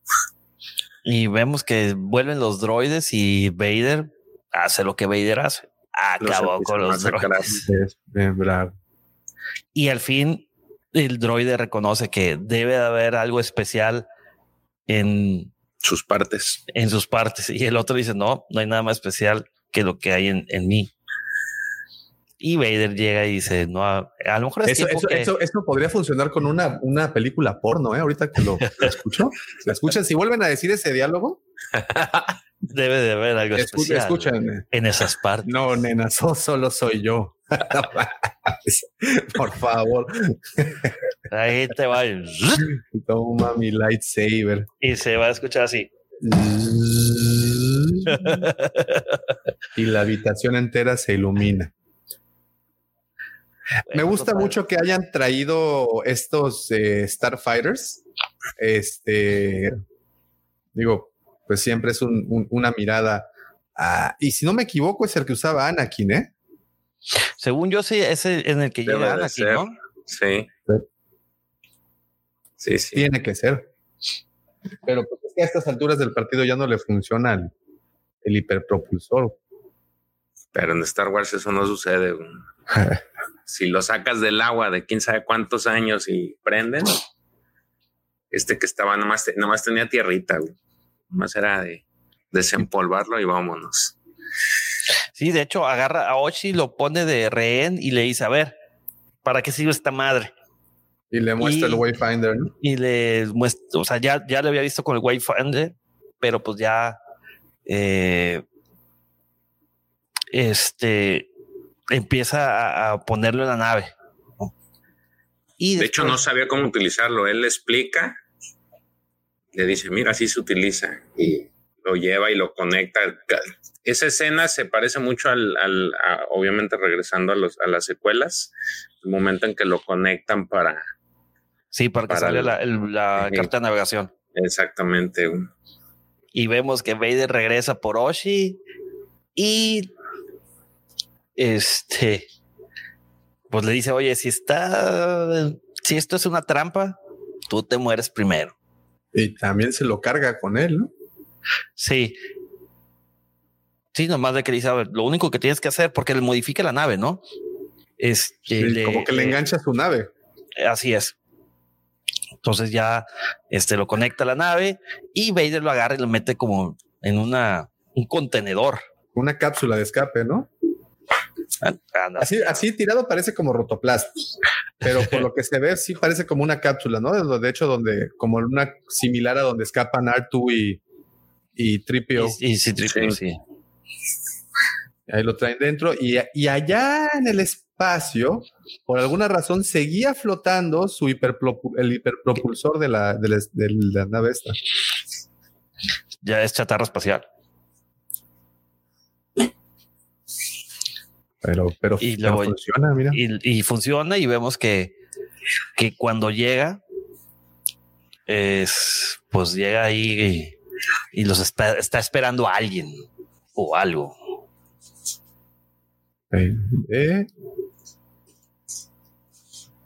Y al momento de llegar, tómale papá, el Kraken espacial.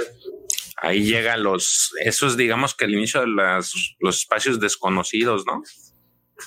O pudiera ser ya las rutas desconocidas. Pues sí, así es.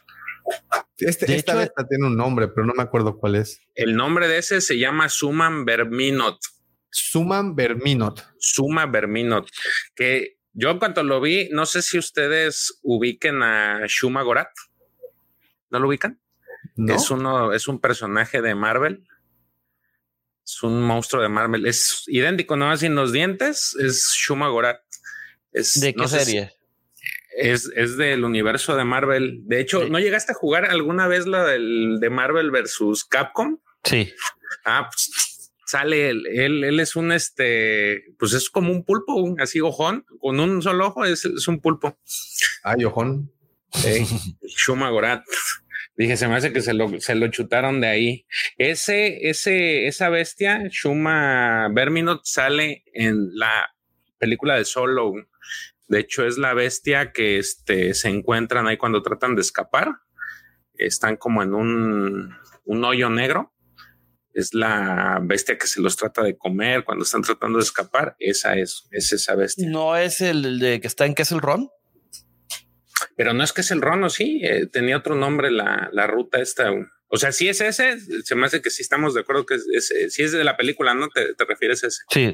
Ah, es ese, pero no se llama, no es que es el Ron. Yo también pensé que se llamaba así, pero no.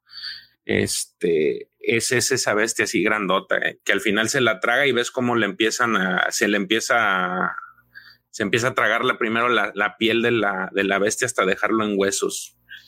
Esa es la primera, supuestamente la primera aparición que creo, y de hecho sí, la primera aparición en películas de esa enorme bestia, pero se llama Summa-verminoth. Summa-verminoth. Bueno, y este es el número 10. Es el décimo número y el último de este arco que se llama En el Fuego. Y que salió un 10 de febrero del 2021. El título de este es El Horror Rojo o El Rojo Horror. Así hay un trago en las canoas. Había, ¿no? No, que ya lo cerraron. Había. Sí, bueno, abrimos after hours. Manden WhatsApp. Oye, pero creo que nos equivocamos, mi querido George, porque sí tenemos que ver el número 11 también, ¿eh? Sí, falta. Es que todavía no termina. Bueno, el que sigue todavía es el 11. Según yo, todavía es parte de... Es el Exegol, es el último. Bueno, en teoría, porque no sabemos si el que sigue, que es el que todavía no han publicado... No, pero el que sigue ya es el... Ya es el de Bounty Hunters, sí. Ah, bueno. Dicen las letritas. Me voy a ir hasta lo último porque... No, empieza desde el inicio. Desde el inicio. Sí. Ok, dice, Darth Vader sobrevivió. El emperador Palpatine castigó brutalmente a Vader por sus acciones, dejándolo abandonado en Mustafar. Vader reconstruyó su cuerpo, luchó contra el asesino Ochi y sus droides mercenarios y sobrevivió al ojo de Webbish Bog. Ahora Vader tiene su próximo objetivo, el planeta Exegol. Y nada se interpondrá en el camino del Señor Oscuro para descubrir el verdadero plan del emperador para la galaxia. ¿Cuándo salió este? ¿Qué fecha? Ay, uy, casi se me cae aquí el vape. Ese salió el 10 de febrero del 2021. Y de nueva cuenta es la triada de escritor, artista y colorista Greg Pak, Raffaele Ienco y Neeraj Menon. Y bueno, pues ahí podemos ver a pues a esta bestia, ¿no? Yo nomás, a ver, un detalle, Davo, súbele tantito. Todos los, no sé, yo ya no había visto o según yo ya no, a las letritas. Todos los cómics traen ahí a Pablo Hidalgo. ¿Pablo Hidalgo todavía está metido en esto? ¿Sí? Sí. Porque yes, ya ni siquiera estaba dentro de la historia. Que, ¿sí? Porque antes, según yo, era el que él es el que validaba todas las historias. Sí, ese está ahí en el Story Group. Ahí está, Lucas Story Group, Pablo Hidalgo. Ya ven que hace poquito despotricaron contra el pobre hombre. Entonces dije, sí, no, al contrario. Bueno, sí, es que ahí pasó algo con el de Star Wars Theory. Uh-huh. Pero bueno. No, pues ese Pablo Hidalgo, imagínate cuántas reclamos no ha de recibir. ¿Cuántas veces ha tenido que cerrar su cuenta de Twitter? Porque se la toman bastante personal. En fin. Y pues bueno, ahí vemos que está llegando con esta especie, este pulpo gigante con un ojo y con dientes. Y que ahí es la primera vez que mencionan en este cómic que es el camino a que Vader dice, este es el camino a Exegol. La única forma de encontrar los secretos del emperador. Y no termina de decir emperador, la E de emperador, cuando de repente llegan unos Star Destroyers listos para acabar con Vader. Y vemos ahí que están liderados por esta especie, Ubaran, que la verdad no sé su género, al igual que ustedes. Pues yo digo que es la chava esta que está con Palpatine en el Senado, porque también al principio, si no me equivoco, aparecía Mas Amedda. No, ¿cómo se llama? Mas Amedda. No recuerdo. La verdad, ahí sí no recuerdo. Mas Amedda, creo que ese, ahorita te digo, a ver, es el que siempre está. Sí, es Mas Amedda. Sí, ¿no? Sí, él es el que sale. De hecho, ahí omitimos ese detalle que él al inicio quería que lo mataran a Vader y Vader los empieza a ahorcar a todos y ya por eso Palpatine también le dice, a ver, estate quieto, y lo empieza a ahorcar Palpatine a Vader. Pero sí, es Mas Amedda. Y si no mal recuerdo, es Mas Amedda y esta chica es Quimera. Ay, Dios santo. Qué bueno que tienes otros negocios, güey, porque de comediante y... ¿Yo qué? Ellos dijeron es Quimera, ahí está. Yo nomás pensaba que había sido de tu autoría. No, yo no cuento chistes, yo nomás veo anécdotas. Yo nomás los leo. Es listo. El principio del stand-up comedy. Y continuamos. Bueno, y pues vemos ahí que aparte de los Star Destroyers le dejan ir todos los TIE Fighters, pero recuerden quién es Vader, el mejor piloto de la galaxia. Exactamente. Y que el güey pusieron en una competencia a Anakin en su mejor momento y a Han Solo en su mejor momento. ¿Quién ganaría? Anakin. O sea, Anakin es más trucha que Han Solo. Yo creo, lo que pasa es que yo creo, desde mi humilde punto de vista, que Han Solo era bueno para escapar, no era bueno para las batallas. No, pero yo estoy hablando de una carrera de naves. ¿Quién creen que ganaría? Yo le voy a Anakin. Yo también. ¿No es más diestro, tiene la experiencia de las guerras clónicas, desde chiquito era diestro en los pod racers. Es que de hecho las carreras de pod, si recordarás, o bueno, supuestamente no son para humanos. Exactamente, entonces Anakin fue el único que, bueno, lo que nos ha contado todas las historias que hay, salvo a lo mejor algún libro, un cómic aparte, que compitió en una carrera y la ganó. Exactamente, entonces ahí sí no. Digo, por eso mi argumento de que sí ganaría Anakin con relación a Han Solo. Bueno, Han Solo se dedicó el resto de su vida a correr y a organizar carreras. Y hay un cómic de Solo por ahí, creo que es un one shot de una carrera precisamente, ¿no? De donde que él le gana a muchas otras. Bueno, en fin, ese ya sería Ese es otro what if que abordaremos otro día. Exacto. Que son interesantes. Ahí tenemos dos, ¿verdad? Sí, ya oye, llevamos dos. A ver si hay que hablar con el productor, a ver si el sábado pone algún par de what ifs que ya lo estamos viendo, que ya están viendo olvidados.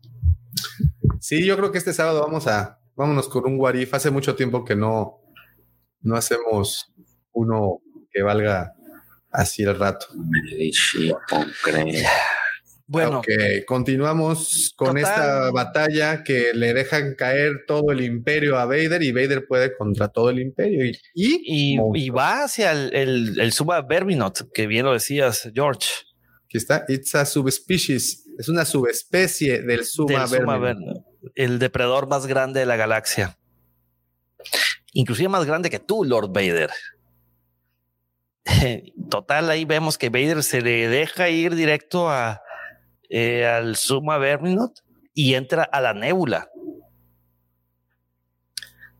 y ahí en la nébula pues ahí empiezan a tener flashbacks otra vez, pero ya unos flashbacks bien ácidos, como que la nébula afecta, ¿no? Pues todo la mente, sí, de hecho ahí le comenta que si no, que va a empezar a jugar con su mente, por ahí le dice. Ah, pues mira, no, sí, nada más ya para sacarnos de la duda. Slime Moore se llama. Sí aparece, sí es el que aparece, la bestia, sí es la que aparece en Han Solo. Es la que está, la que expulsa al halcón. Es la confirmación nada más. Ok, fabuloso. No, de hecho, ya...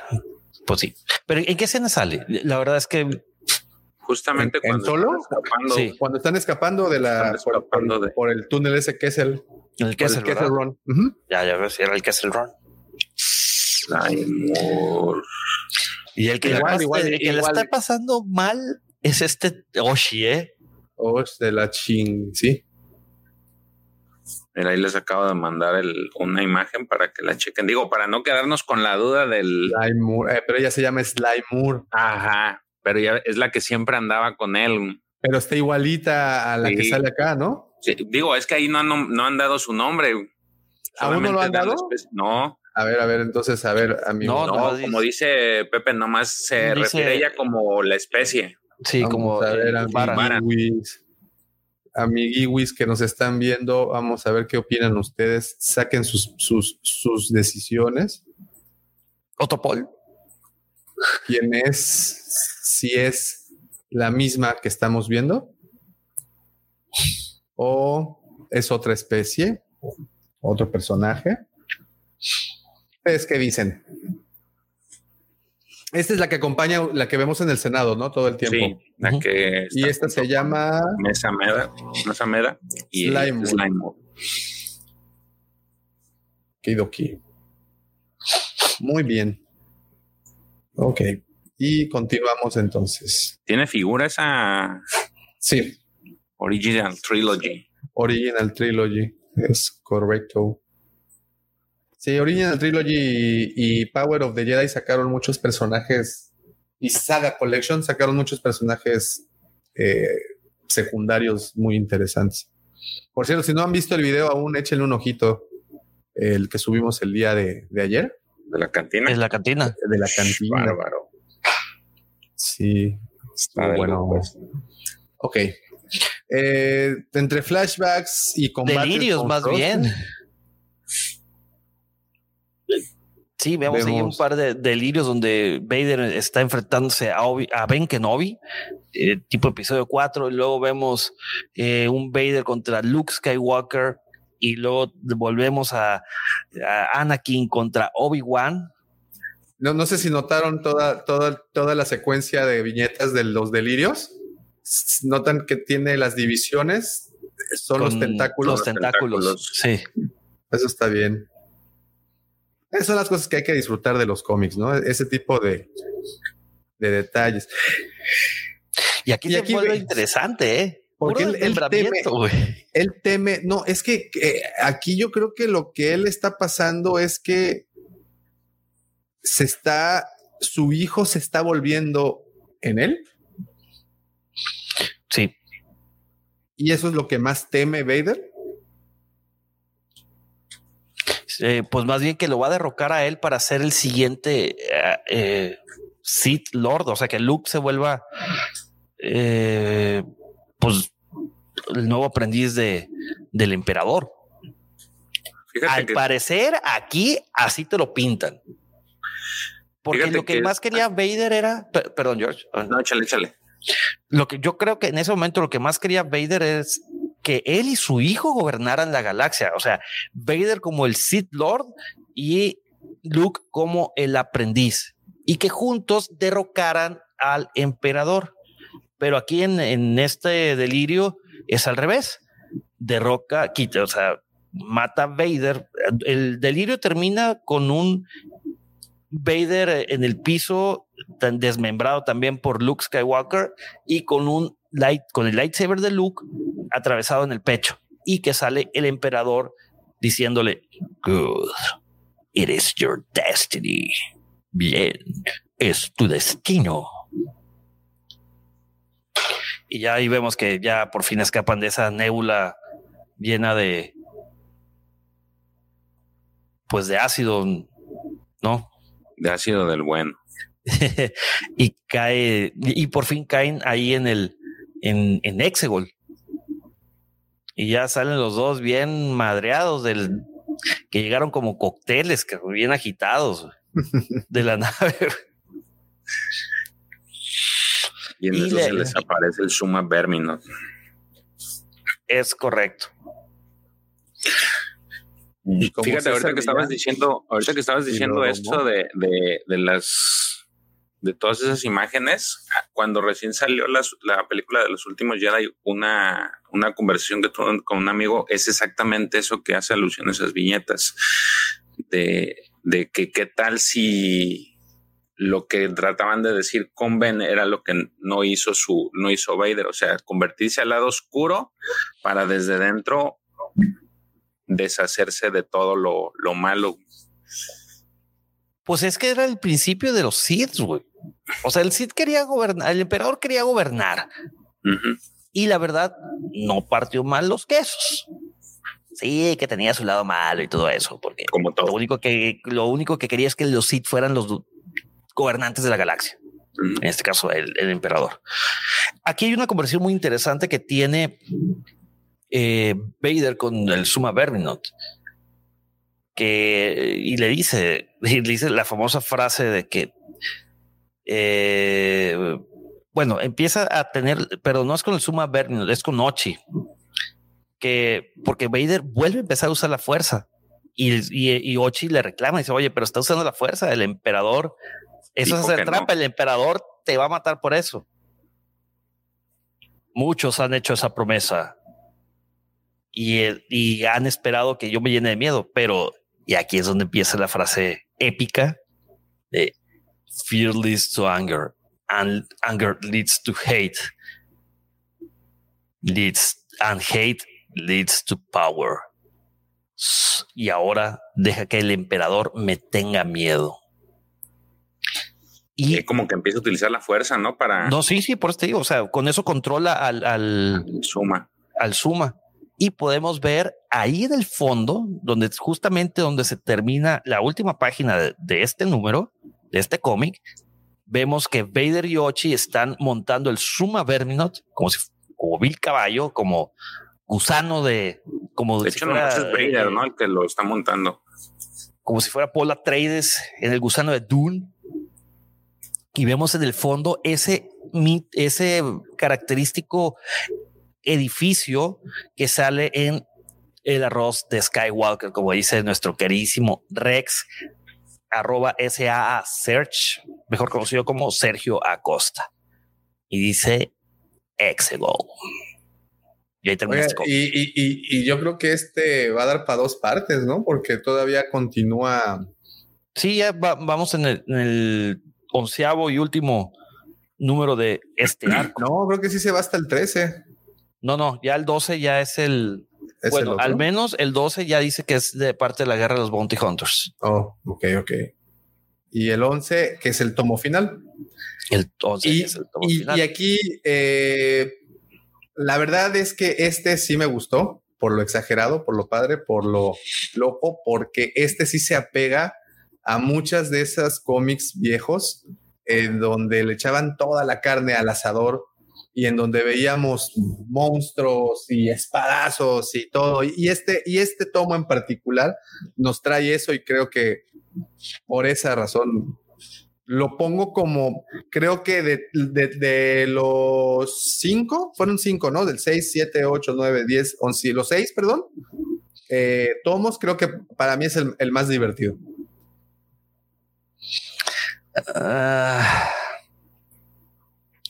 Es que sí y no. Aquí, mira, ojo, el más divertido, perdón que te interrumpa, ya, porque estamos de verdad que viendo todos los elementos que hoy en día muchos añoran de Legends, los estamos viendo en este tomo. Por eso te digo que este en particular se me hizo el mejor del arco completo. Este para mí fue el más divertido. Correcto, pero en historia yo pienso que ya que esto fue totalmente innecesario. Vuelvo a insistir, Vader no tuvo que haber ido a Exegol para empezar, y los otros ahorita se los voy a decir, ya que terminemos de platicar del cómic. ¿Me permiten un segundo, caballeros? Por favor, amigos. Permítanme un segundo, los dejo aquí con mis hermanos George y Davo. No tardo. Listo. Entonces empezamos. Las letritas. Las letritas. Este es Into the Fire, el último tomo de este. Es la parte 6, se llama Exegol. Exegol. Y dice así: Darth Vader sobrevivió cada una de las pruebas del emperador. El asesino Ochi y sus droides Crush, la flota de destructores estelares de la Umbariana. Incluso el poderoso horror de tentáculos del espacio rojo no fue rival para el señor oscuro. Ahora Vader sometió al monstruo del espacio rojo a su voluntad, usando el lado oscuro de la fuerza e iniciando un asalto a Exegol, el mundo secreto de Palpatine. Y bueno, aquí vemos como efectivamente en un principio, con la viñeta que vimos en el cómic anterior, estos monolitos pensé que eran personas, que eran los famosos acólitos estos caminando fuera del templo, pero bueno, aquí ya más de cerca podemos ver que son monolitos, y el primero en aproximarse al emperador es Ochi. Llega corriendo al emperador. Así es, llega corriendo para decirle: señor, Vader viene. Y discúlpeme, bueno, patrón, discúlpeme, patroncito, pero ahí viene Vader. Y sopas. Entonces Vader le dice: a ver, muéstrate, maestro.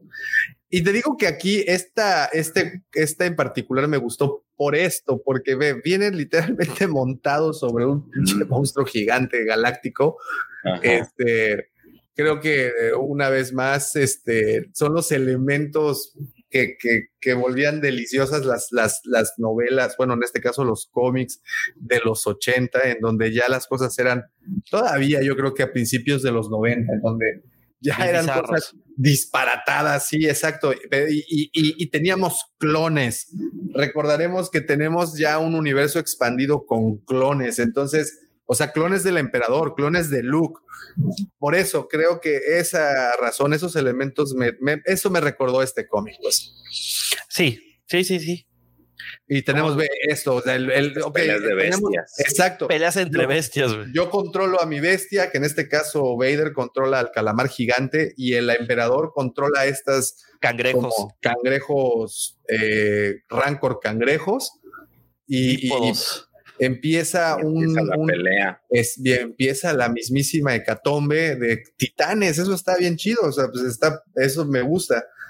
Si te Vader pones muy analítico, Vader aquí míralo. Ya se le revela, ya le dice. No, pero aparte de esto, de toda esta viñeta que tenemos acá, este pequeño punto justo arriba del ojo es Vader. Y está montando claro. A este calamar. Está montando al primo de Cthulhu. Entonces, eso se me hacen elementos... Al Kraken es galáctico. Esto se me hacen elementos muy interesantes para un cómic muy divertidos. Oye, pero en esa parte le dice, ya no soy más tu aprendiz, y el otro. Por favor, por favor. Y así el meme de este Ryan Gosling, ¿no? De... no, manches. ¿Para qué le dices eso, hombre? ¿No estás viendo cómo se pone?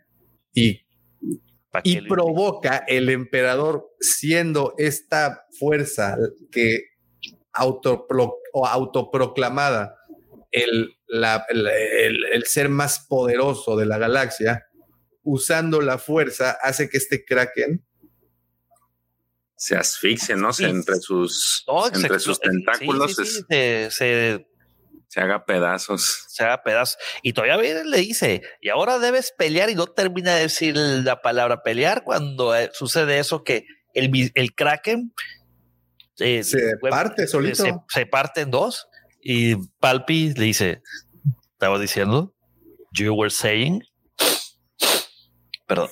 Y vamos, Palpi. Y justamente en esta parte quisiera que estuviera el profe, pero quién sabe si está... Sí. Entramos a este escenario que ya habíamos visto en el episodio 9. Exegol, ¿qué será? Dentro del complejo ese, ¿no?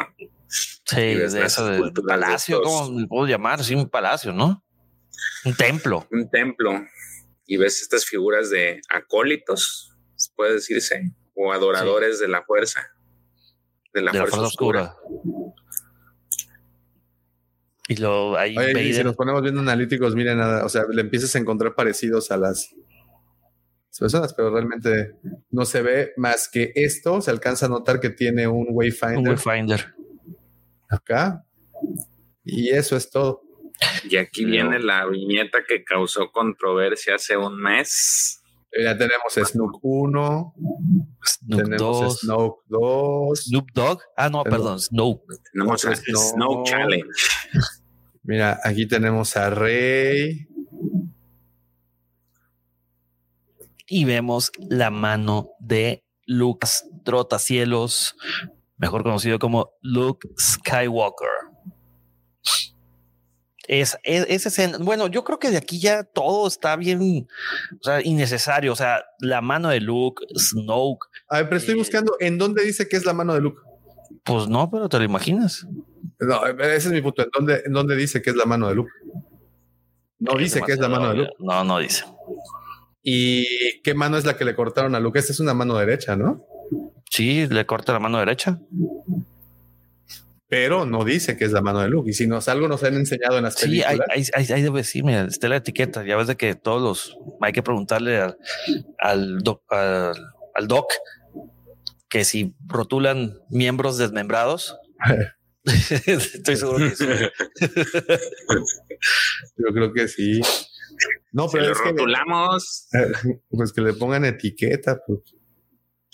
Y vemos que salen ahí unos guerreros, unos que parecen que también son así como hechos, ¿no? Porque salen de estos tanques. Oye, traen las armas de la Guardia Pretoriana, ¿no? Tengo una pregunta. A ver, es que me quedé con lo de la mano. No dice que sea la mano de Luke en ningún punto. ¿Qué mano le corta el conde Dooku a Anakin? ¿La brazo mano derecha? Sí, ¿también? Según yo sí. Y Dooku sí tenía como contacto con el emperador, ¿no? O sea, ¿no puede ser la misma mano de Anakin? No, pero a Dooku le cortaron los brazos. No. Pero primero, en una pelea previa, cuando Anakin estaba más morrito. No, pero le cortó más arriba, ¿no? Le cortó más arriba. Bueno, luego le pasan ahí el cuchillo. ¿Para qué quieren el brazo? Lo único que quieren es la mano. No tienen un pomo del tamaño del brazo, entonces, ¿a qué lo quieren? Pero bueno, mi punto es, ¿no podría ser también? Pues si lo pones así en el aspecto de que le van a cortar un pedazo y nada más dejar la mano, pues sí, todo puede ser posible. Pero creo que... Porque cuando Vader le corta la mano a Luke, esta cae por el coso este de la ciudad de las nubes. En teoría es más difícil de obtener que el brazo de Anakin, que tenía, por cierto, un aliado de... Bueno, pero es que si nos regresamos al cómic de Star Wars que hemos estado leyendo, pues también el sable de luz lo encontraron. O sea, no lo encontró exactamente Luke, lo encontraron estos Ognaw, pero pues apareció el sable. Entonces, pues también así es, hay cierto porcentaje de posibilidad de que también sea esa la mano de Luke. Y bueno, mira, aquí de nueva cuenta, haciendo uso de su poderosa fuerza, Vader desarma a los acólitos. Esas viñetas se parecen a ¿cómo se llama? El de los Guardianes de la Galaxia, el de ajá, que agarra y como si fuera a agarrar su esa, que es como una cuchilla o algo así. Es como una varita. Y tómala que se despeluca a todos. Se llama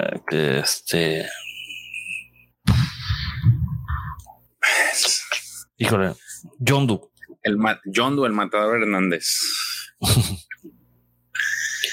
Bueno, entonces ya volvemos aquí al... ¿Dónde está? Aquí.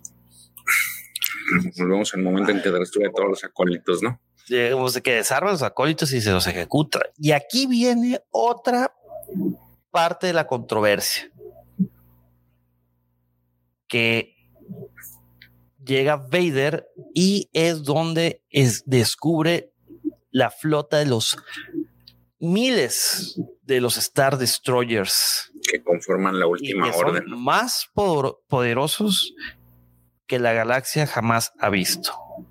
Oye, pero ¿no les da la sensación como que aquí el Star Destroyer tiene como el tamaño de un yate?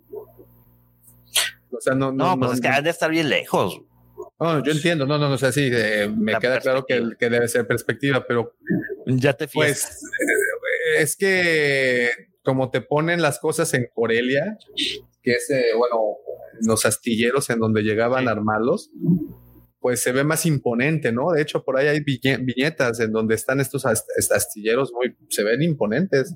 Sí. No tanto. Sí, de verdad que ya le agarré me agarró mal parado este cómic y pues sí, no. Te repito, me gustó este final, está padre, la cuestión de los monstruos y todo, pero es Vader. Yo creo que se merece una historia como más chingona, ¿no? De hecho, si recuerdas al inicio que estábamos hablando, les decía que había algo que no me latía. Es la última viñeta es la que... ¿Esta no la que gusta. Estamos llegando? No, ahí es cuando está hablando justamente Ochi le estaba diciendo que traen estos que son cañones que son hechos a base de cristales Kyber. Esos cristales son los que él está explicando que hay que sangrarlos y que para que sean todavía más potentes. Entonces los cristales Kyber son los que... Y de hecho hay aguas. Parecen, pero no creo. Son estos, esos están en Rise of Skywalker también, ¿no? Son de los que mata a Kylo Ren. No, son los otros. Los que mata a Kylo Ren son los del Alasmec de Wincy. Uh-huh. Son los que traen como sombrerito y... Sí, de hecho, ahí, por ejemplo, está chido de que Oshi dice, ¿por qué está gritando? Dice, el Kyber es un ser vivo. Para que sirvan a los Sith, el Kyber debe sufrir. Entonces así va a encontrar su único poder. Y vemos ahí es cuando grita el cristal, ¿no? Sí. Y saca su rostro. Hasta este momento, por alguna razón, se me había figurado como el hombre hormiga o incluso como Star-Lord. Y de repente, tómale, papá, mira, no está bien gacho este güey. Está bien Federico acá. ¿Ve? Boca de recto. Fíjate. No manches. No. En fin, sí. Mira, mira, por ejemplo, Daniel Kenobi de nuevo dice, con estos destructores la segunda estrella de la muerte pierde todo sentido. No, y aparte todo se va a la mierda, o sea, todo lo que creí, la redención de Vader, como bien lo decía el profesor, que yo desde el momento que empezamos a platicar de este cómic, pierde todo sentido la redención, porque no le dijo a Luke, oye, ojo, porque allá hay un planeta que se llama Exegol y hay una flota de miles de Star Destroyers. Esa es la última viñeta que yo te decía. Mira, fíjate cómo se los lleva como niño regañado. O sea, ya jugaron, ahora vámonos ya. Sí, o sea, y si te das cuenta, eso es lo que uno te da a entender la viñeta. O sea, Palpatine viene al frente de todos y Vader con la cabeza agachada, así como que y la arreglé, pues está bien, lo que, maestro, vámonos. Lo que ya ha sucedido en el universo Star Wars, lo que yo quiero creer es de que ahí Palpatine le borró la memoria tanto a Ochi como a Vader. No, no creo. Fíjate, es la única forma, la única... Esperaría que hicieran eso, si no me va a decepcionar demasiado el resto del tiraje de Vader. No, yo creo que de nueva cuenta es así como dice George, ¿no? Estás hablando de que dentro de su poder también te los regaño y ahí se van, ahí los ves como el perrito con la cola entre las patas. Es lo que no me terminó de gustar de este arco, que por lo visto continúa, no termina aquí, todavía vamos a tener todavía siguen más tomos, más otros arcos, sí. No, pero me refiero que continúa el 12. No, el 12 ya es otro arco. Pertenece a... El 12 entra a los crossovers, ¿no? Ajá, es el preludio a la entrada al crossover de la guerra de los Bounty Hunters. Pero sí, o sea, sí siento que en algún punto, como dice Daniel Kenobi, sí creo que están tratando de justificar las cosas del episodio 9. Mira, justamente hoy terminé el libro de Líneas de Sangre, muy bueno, se los recomiendo, y plantean una situación muy interesante que creo que le hubieran podido dar más desarrollo, incluso hasta en las películas, y hubiera sido un poco hasta más interesante que otros temas, como es que cómo se enteró la galaxia o el Senado Galáctico una vez que la Nueva República ya estaba implementada, cómo se enteró y cómo tomó la noticia de que Leia era hija de Darth Vader, el güey más temido y odiado de la galaxia, y cómo la desacredita. Entonces te ponen esa situación y pues de ahí nace y se envuelve una trama bastante interesante. En este caso teníamos esa búsqueda que era el hecho de Vader en algún punto se arrepintió, en algún punto tuvo empatía por sus víctimas o por a las personas que tuvo que dejar en el camino, y entonces analizan esa posibilidad. Tuvimos en el 2018 o en el 2016, no me acuerdo qué línea fue de Vader también, en donde él tiene una introspección, mientras meditaba en su cámara, y en esta alucinación, en esta visión que tiene, ve cómo el emperador está controlando los midichlorianos para embarazar a Shmi. Y todo el mundo dijo ese momento, no, ya el emperador es el papá de Vader. Pero bueno, sí. Los que leyeron el cómic saben que sí, a lo que se refería, ¿no? Entonces nos han dado desde hace mucho tiempo, introspecciones de Vader. Nos dan a entender que Vader es un ser sumamente torturado y aquí lo estamos viendo. ¿En qué punto sintió arrepentimiento? ¿En qué punto sintió empatía? ¿Y en qué punto, pues, le quiso respuestas como las que fue a buscar en el primer arco que ustedes analizaron la semana pasada? En donde va a buscar y se encuentra con los que llevan el recuerdo vivo de Padme, en donde ve que Padme es casi una religión y es el estandarte de una rebelión. Inclusive de Anakin, ¿no? También traen el recuerdo, sí, de... Incluso de Anakin, ¿no? Incluso también Anakin lo tienen en un pedestal, ¿no? Y esa parte me llama mucho la atención y me gustó mucho el desarrollo porque pues realmente son preguntas que sí son válidas. Luego empieza este arco en donde el emperador, para denotar que Vader estaba siendo débil, empieza este arco y Vader y el emperador lo castiga y todo va muy bien. Y es impresionante cuando lo deja tirado en Mustafar todo desmembrado. Es muy impresionante. y ver, y que le dice, y no vas a usar la fuerza, ¿no? Y en ese momento te echo un hechizo, Forcis Patronum, ¡fum! Y le quito la fuerza, y entonces te vas a tener que arrastrar como gusano, y vas a tener que sobrevivir como gusano, porque te atreviste a desafiarme. Y bueno, y entonces esto el emperador lo hace para que Vader se reconecte con el Sith, que es, para que vuelva a surgir ese odio, ese dolor, todo eso que hace que un Sith surja, ¿no? Pero correcto, para Vader funciona de otra forma. Para Vader funciona como una retrospectiva, y para Vader funciona como un, güey, ve lo que me pasó en todo este tiempo y ve lo que hice en todo este tiempo. Y entonces empieza a reconstruirse, y se me hace muy padre la metáfora, pero hasta ahí. Cuando los mouse droids se convierten en médicos, cirujanos, electrónicos, y que pueden reparar licuadoras, televisiones y pantallas LED, y además te pueden instalar una pierna de un battle droid y un brazo de un super battle droid, y que estés al tiro en segundos para darte un entre con el mal llamado asesino de Sith y que ganes.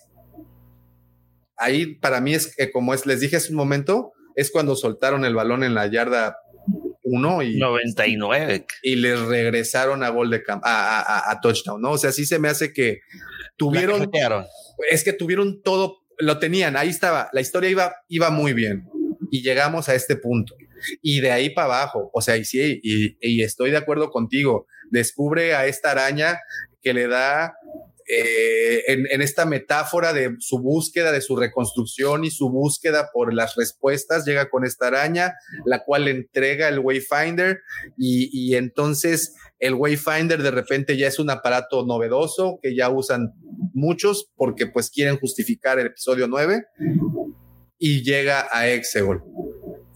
Admito que la parte de Exegol me levantó un poco los ánimos al ver monstruos luchando entre sí, pero luego se vuelve a ir a la chingada. Pero yo creo, Davo, que te levantó el ánimo por la nostalgia, güey. Sí, por porque eso. Realmente lo pones en contexto, y es una tontería, no, que completa. Vader vaya a Exegol, que conozca, que sepa que existe una madre que se llama Exegol y que ya están los planes del emperador, güey.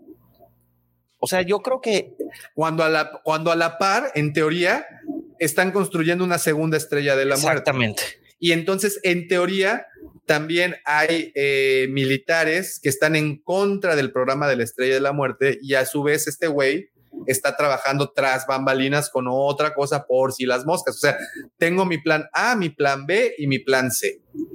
Digo, admiro al emperador. De verdad que creo que el emperador es uno de los mejores personajes de la saga. Soy muy, muy fan del misticismo que envuelve a este personaje y cómo planea todo muy anticipado. Está muy bien eso. Muy metódico. Muy estratega. Es una estratega. Y cuando tú vas, pues él ya fue, se cogió a toda la familia de la vecina, se regresó y pues te la dejó ir a ti también. O sea, es muy cabrón. Pero que se adelante y que de repente tengas todas estas respuestas ya en Exegol, como dices... No sé, tiró el balón. Y luego ver a los Star Destroyers ahí metidos. No, nada. O sea, ya. Y estás viendo que la segunda estrella de la muerte se la van a empinar. O sea, que ahí vienen los vestigios de la rebelión. Trae a toda esa flota. Es más, ni siquiera ocupaban llegar. Yo creo que desde lejos, sí, con el Kyber Crystal. ¡Puf! Y mira lo que de hecho, que no vi. De hecho, todo eso que estás diciendo no tiene sentido, porque inclusive tiras a la borda los planes de la primera estrella.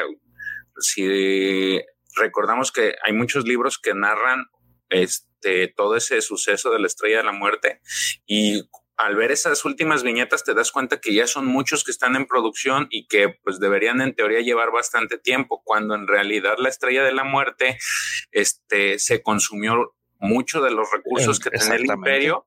Entonces, ¿cómo desviaste tantos recursos? Y la pelea que había entre los imperiales, porque estaban en desacuerdo. Digo, Tron y Talkin eran unos de ejemplos claros. Justamente lo que iba a decir. ¿Dónde dejas a Tron?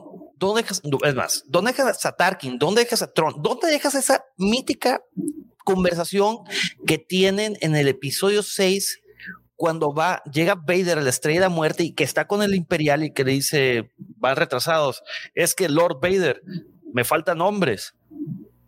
¿Dónde dejas a Krennic? Manos te van a hacer falta papel. Sí. Vaya, ahí vamos. Pero... caray, o sea... ¿Y cómo justificas que Vader todo el tiempo sepa que hay otra fuerza armada que está en construcción, está en proceso? Es más, ¿de dónde sacaste tanta gente, güey? ¿Estás dividiendo tu mismo imperio?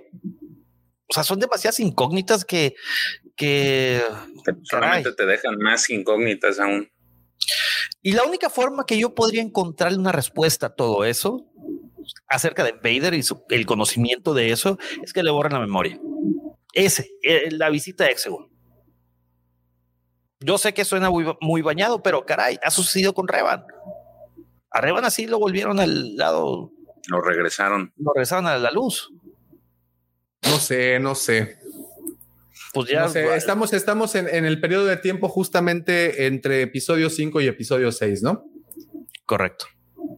Sí. No lo sé. A mí la verdad, en general no me gustó. El primer arco sí me gustó mucho. Sí. Pero este arco sí empezó a tener mucho. De hecho empezó bien. Digamos que el primero, pero ya el segundo. Fue chafiando. Con el Ochi ya me... estuvo bueno que metieran un personaje nuevo, que metieran a Ochi, pero que no lo metieran así, caray. O sea, es un valedor más. Sí, o sea, ese es el punto, exacto.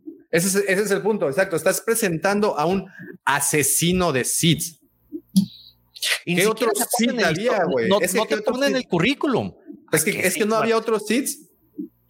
A ver, es que igual y estamos mal traduciendo las cosas. No sé si es asesino de Sith o asesino Sith. Es asesino. Es que en teoría no existe la palabra Sith. Es Sith, es plural, es como mar. Ok, pero... En teoría. Yéndonos sí a la gramática muy estricta, igual que los Jedi. Son Jedi. Pero te da a entender que Jedi, él mata Sith. Varios, sí, que desayunaba de comida y cenaba Sith. Y entonces para personas, por ejemplo, como tú, Davo, Pepe, que conocen mucho, y para la gente, las personas que nos están...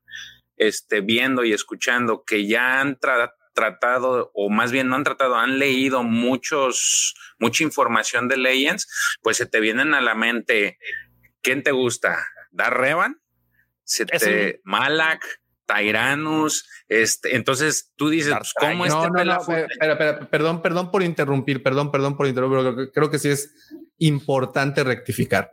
Aquí viene la definición correcta. Ochi, también conocido como Ochi de Bestún, fue un alienígena humanoide devoto de los Sith. Desde el tiempo de las guerras clon, Ochi era un asesino de Jedi y un colector de artefactos Sith, un asociado de Yupetashu, recuerdan a este personaje, un consejero del emperador galáctico y señor oscuro de los Sith, Darth Sidious. Ochi sirvió a los acólitos del más allá, lo que habíamos platicado. Ochi también trabajó como asesino Sith bajo las órdenes de Sidious, operando para Lord Sith, incluso tras la muerte de la última batalla de Endor. Ya, es de sabios cambiar de opinión, señores. Ustedes disculparán, no había leído bien esa parte. Bueno, entonces... entonces está bueno el cómic. Entonces Ochi era Sith Killer, pero no era Sith Killer de matar Sith. No, era un asesino Sith. Sicario del Sith. Sicario del Sith. Vaya, no, ya cambió todo. No, pues ahora está bueno. Está bien mamelón, güey. No, está bien, padrísimo. A mí particularmente no me gustó el personaje. ¿A quién mató? O sea, pone el... ¿El currículum? Sí, aquí, batea a este. Y aquí están sus lightsabers y así. Porque ni siquiera trae lightsaber. O sea, si tú matas a un Jedi... Inclusive tú lo mandan exactamente a matar a Vader. O sea, cuando has visto en el arco anterior que pues ha acabado con bestias, que no había antecedentes de que un humano había... una persona había destruido una bestia. Entonces mandas a este tipo como diciéndole, pues velo a matar, pues prácticamente ve a jugar con él un rato, ¿no? O que él juegue contigo un rato. Oye, aquí lo interesante es que si, Ochi mató a los papás de Rey. Pues sí, pero ¿quién eran los papás de Rey? Pues el hijo del emperador. Pues sí, pero no hay información como para que digas, era también bien porongas. No. Entonces, me queda muy claro que es.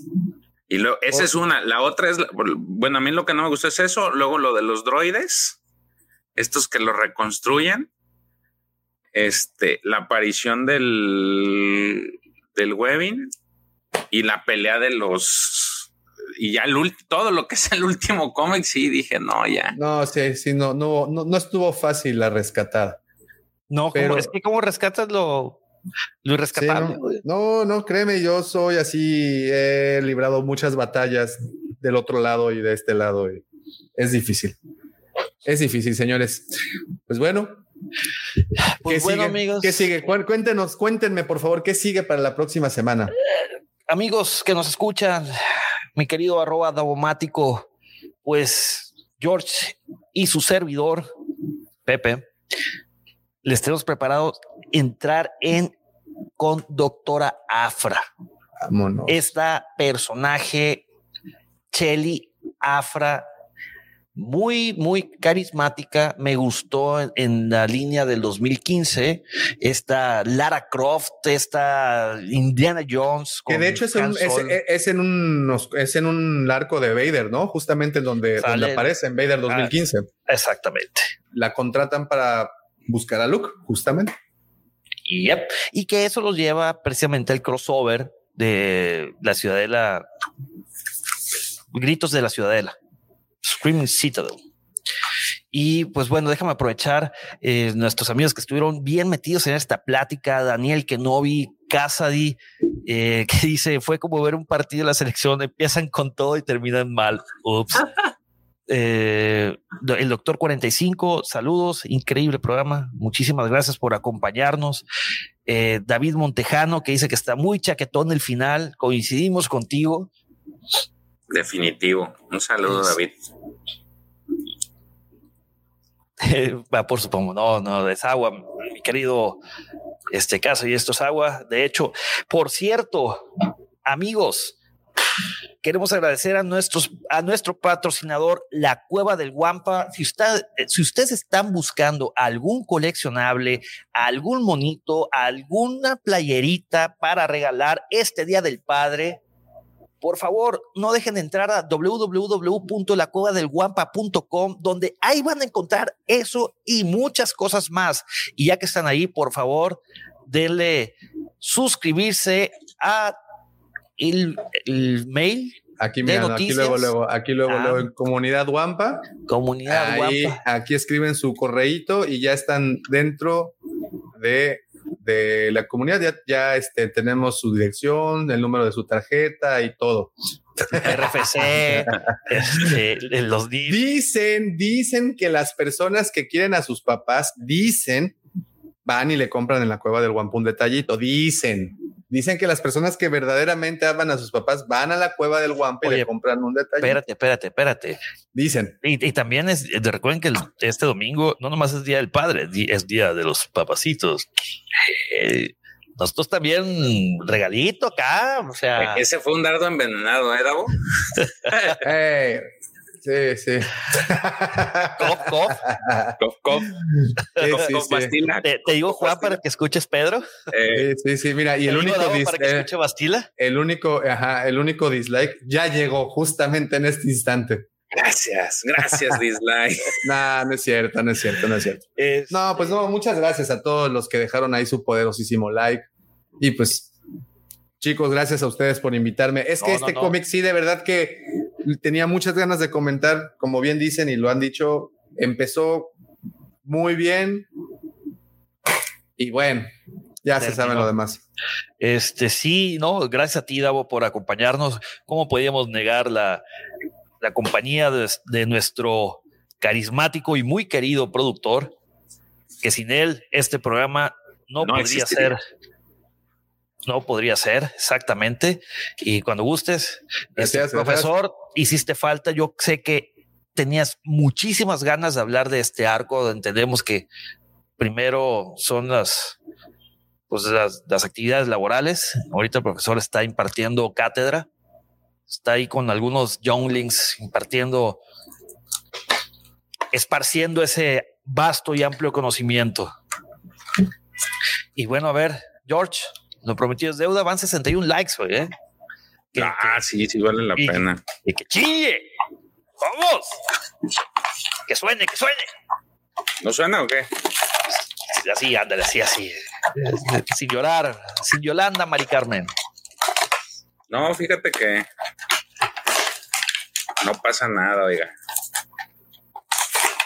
El otro día me decían, no, es que uno para coleccionar y otro para tenerlo guardado. Uno para abrirlo y otro para guardarlo. Pero fíjate cómo lo abrió. Lo abrió de ladito para volverle a poner aquí. No, mira, si se lo abrió. No, lo abrió. Lo abrió como... desgracian. Lo abrió como se debe de. Mira, aquí está la ley ya. Fíjate que está muy bonita. Me gustó cuando la vi. A ver si se alcanza a ver. Sí, como no. Esta les quedó muy bonita. Les he hecho. Ponle la mano atrás. Me gusta, o sea, más la... George, ponla así. Ya. Espera. ¿Así? ¿Sí, latino? Sí, ahí, ándale. Muy bonita. Está aprovechando para sacarse las lágrimas, mi querido George. Sí, no lo ven, pero con el antebrazo se tallan las lágrimas. Está abierto. No llores, George. No, mira, esas figuras les haces un favor. Son como las de Toy Story. Imagínate Toy Story de un coleccionista cerrado. Nunca hubiera pasado. Tengo eres abierta alguna. Pues ahí está, ya armamos la fiesta. Una más a la... Una más. Al Gang Party. Justamente es la versión que habíamos estado hablando del cómic de Star Wars. Exactamente, el último arco. Está muy bonita. Trae por aquí su blaster y que es como un intercomunicador, no sé qué sea. Un taladro. Sí, es como para reparar cosas. Trae sus binoculares también. Acuérdate que es con lo que estaba reparando Leia el halcón milenario. Sí, no, era Chewie el que estaba reparando. No, pero Leia también se pone a reparar. Que es cuando una escena ahí medio romanticona y llega Tripio a regarla. Tercio, sí. Oh, tienes razón. Que le dice, te lastimaste, y que sí, que te empieza a sobar acá Han Solo, y que no te preocupes, mami. No, pues figuraza, George. La neta está bien bonita. Está con sus lentecitos. Así es como está en el Millennium Falcon. Y esta madrinola es con la que reparan, ¿no? Es como, ¿qué será? ¿Como un cautín o algo así? Ándale, podría ser como un soldador. Un soldador, exacto. Pues ahí está. Ya se le hizo como los caballeros grandes. Se le hizo al Pepe. Partiendo plaza. No, pues se nos hizo a todos. No solo eres feliz tú, George. Hiciste feliz a toda la comunidad guam. Yo nomás tengo una duda. Bueno, ahí tú puedes respondérmela, Davo. La mayoría de las figuras siempre agarran con la mano izquierda. ¿Tienen mejor agarre con la mano izquierda o es mi imaginación? Pues las dos traen siempre las manos así en gatillo. ¿Sí? Yo, de hecho, no sé. Yo pensaba que era la derecha que mejor agarraba. Y aquí, mira, para pruebas acá tengo, a ver. Yo tengo por acá. Es que todos agarran. Va a sonar muy feo esto, pero todos agarran sable. No tengo ninguno que agarre pistola también, pero ¿verdad? Pero todos traen su mira, por ejemplo, aquí tengo a Obi-Wan y tiene el mismo agarre por ambas. Y este creo que es el único que no. Y tengo aquí a Darth Maul y mira. Ya. Y justamente lo abrí por ponerlo ahorita si lo necesitábamos. A ver, George. Para que no te sientas mal, vamos a subir la apuesta. ¿Qué te parece? A ver. Si en el siguiente livecast llegamos a 75, vamos a ponerle 12 más que ahorita. Ajá. Yo abro el que ustedes quieran. ¡Vámonos! No, pues ya estuvo. Pongo la transmisión desde el celular en ese momento. y ustedes eligen. Amigos, no se pueden perder el siguiente livecast de Hablando de Cómics con Pepe y George, porque aparte que hablaremos de una muy buena y padre historia que es la de Doctor Afra, ustedes con sus likes, para este lado, para allá, con sus likes, si llega a 75 van a decidir cuál coleccionable de los que tengo abrimos. ¿Les late? Me iría por esa hermana inquisidora. Es un voto para la inquisidora. Faltan del resto de los amigos que nos están acompañando. Voto y para pues mí. Bueno, amigos, querido Davo, George, ¿algún mensaje que quieran decirle a nuestros? No, señores, los tengo que dejar porque llegó Mercado Libre y eso sí es importantísimo. Ok, bueno. Muy ya se fue Davo. Importante, ya es que llegó una etiqueta. Cuídense mucho, señores, escuchen el podcast, el sábado al mediodía sube, no olviden. Ok, ya el productor ya no fue el viernes, fue el sábado. Perdón, es que se nos está... Dale. No, me refiero a que se está complicando un poco subirlo el sábado, el viernes, okay. Porque pues, entre chamba y chamba, pero el sábado al mediodía ya lo tienen ahí, ahora sí. Bueno, amigos, no queda otra más que agradecerles su valiosa y muy preciada compañía en esta transmisión de Hablando de Cómics con Pepe y George. Mi querido George, hasta luego y que la fuerza los acompañe siempre. Vámonos. Bye.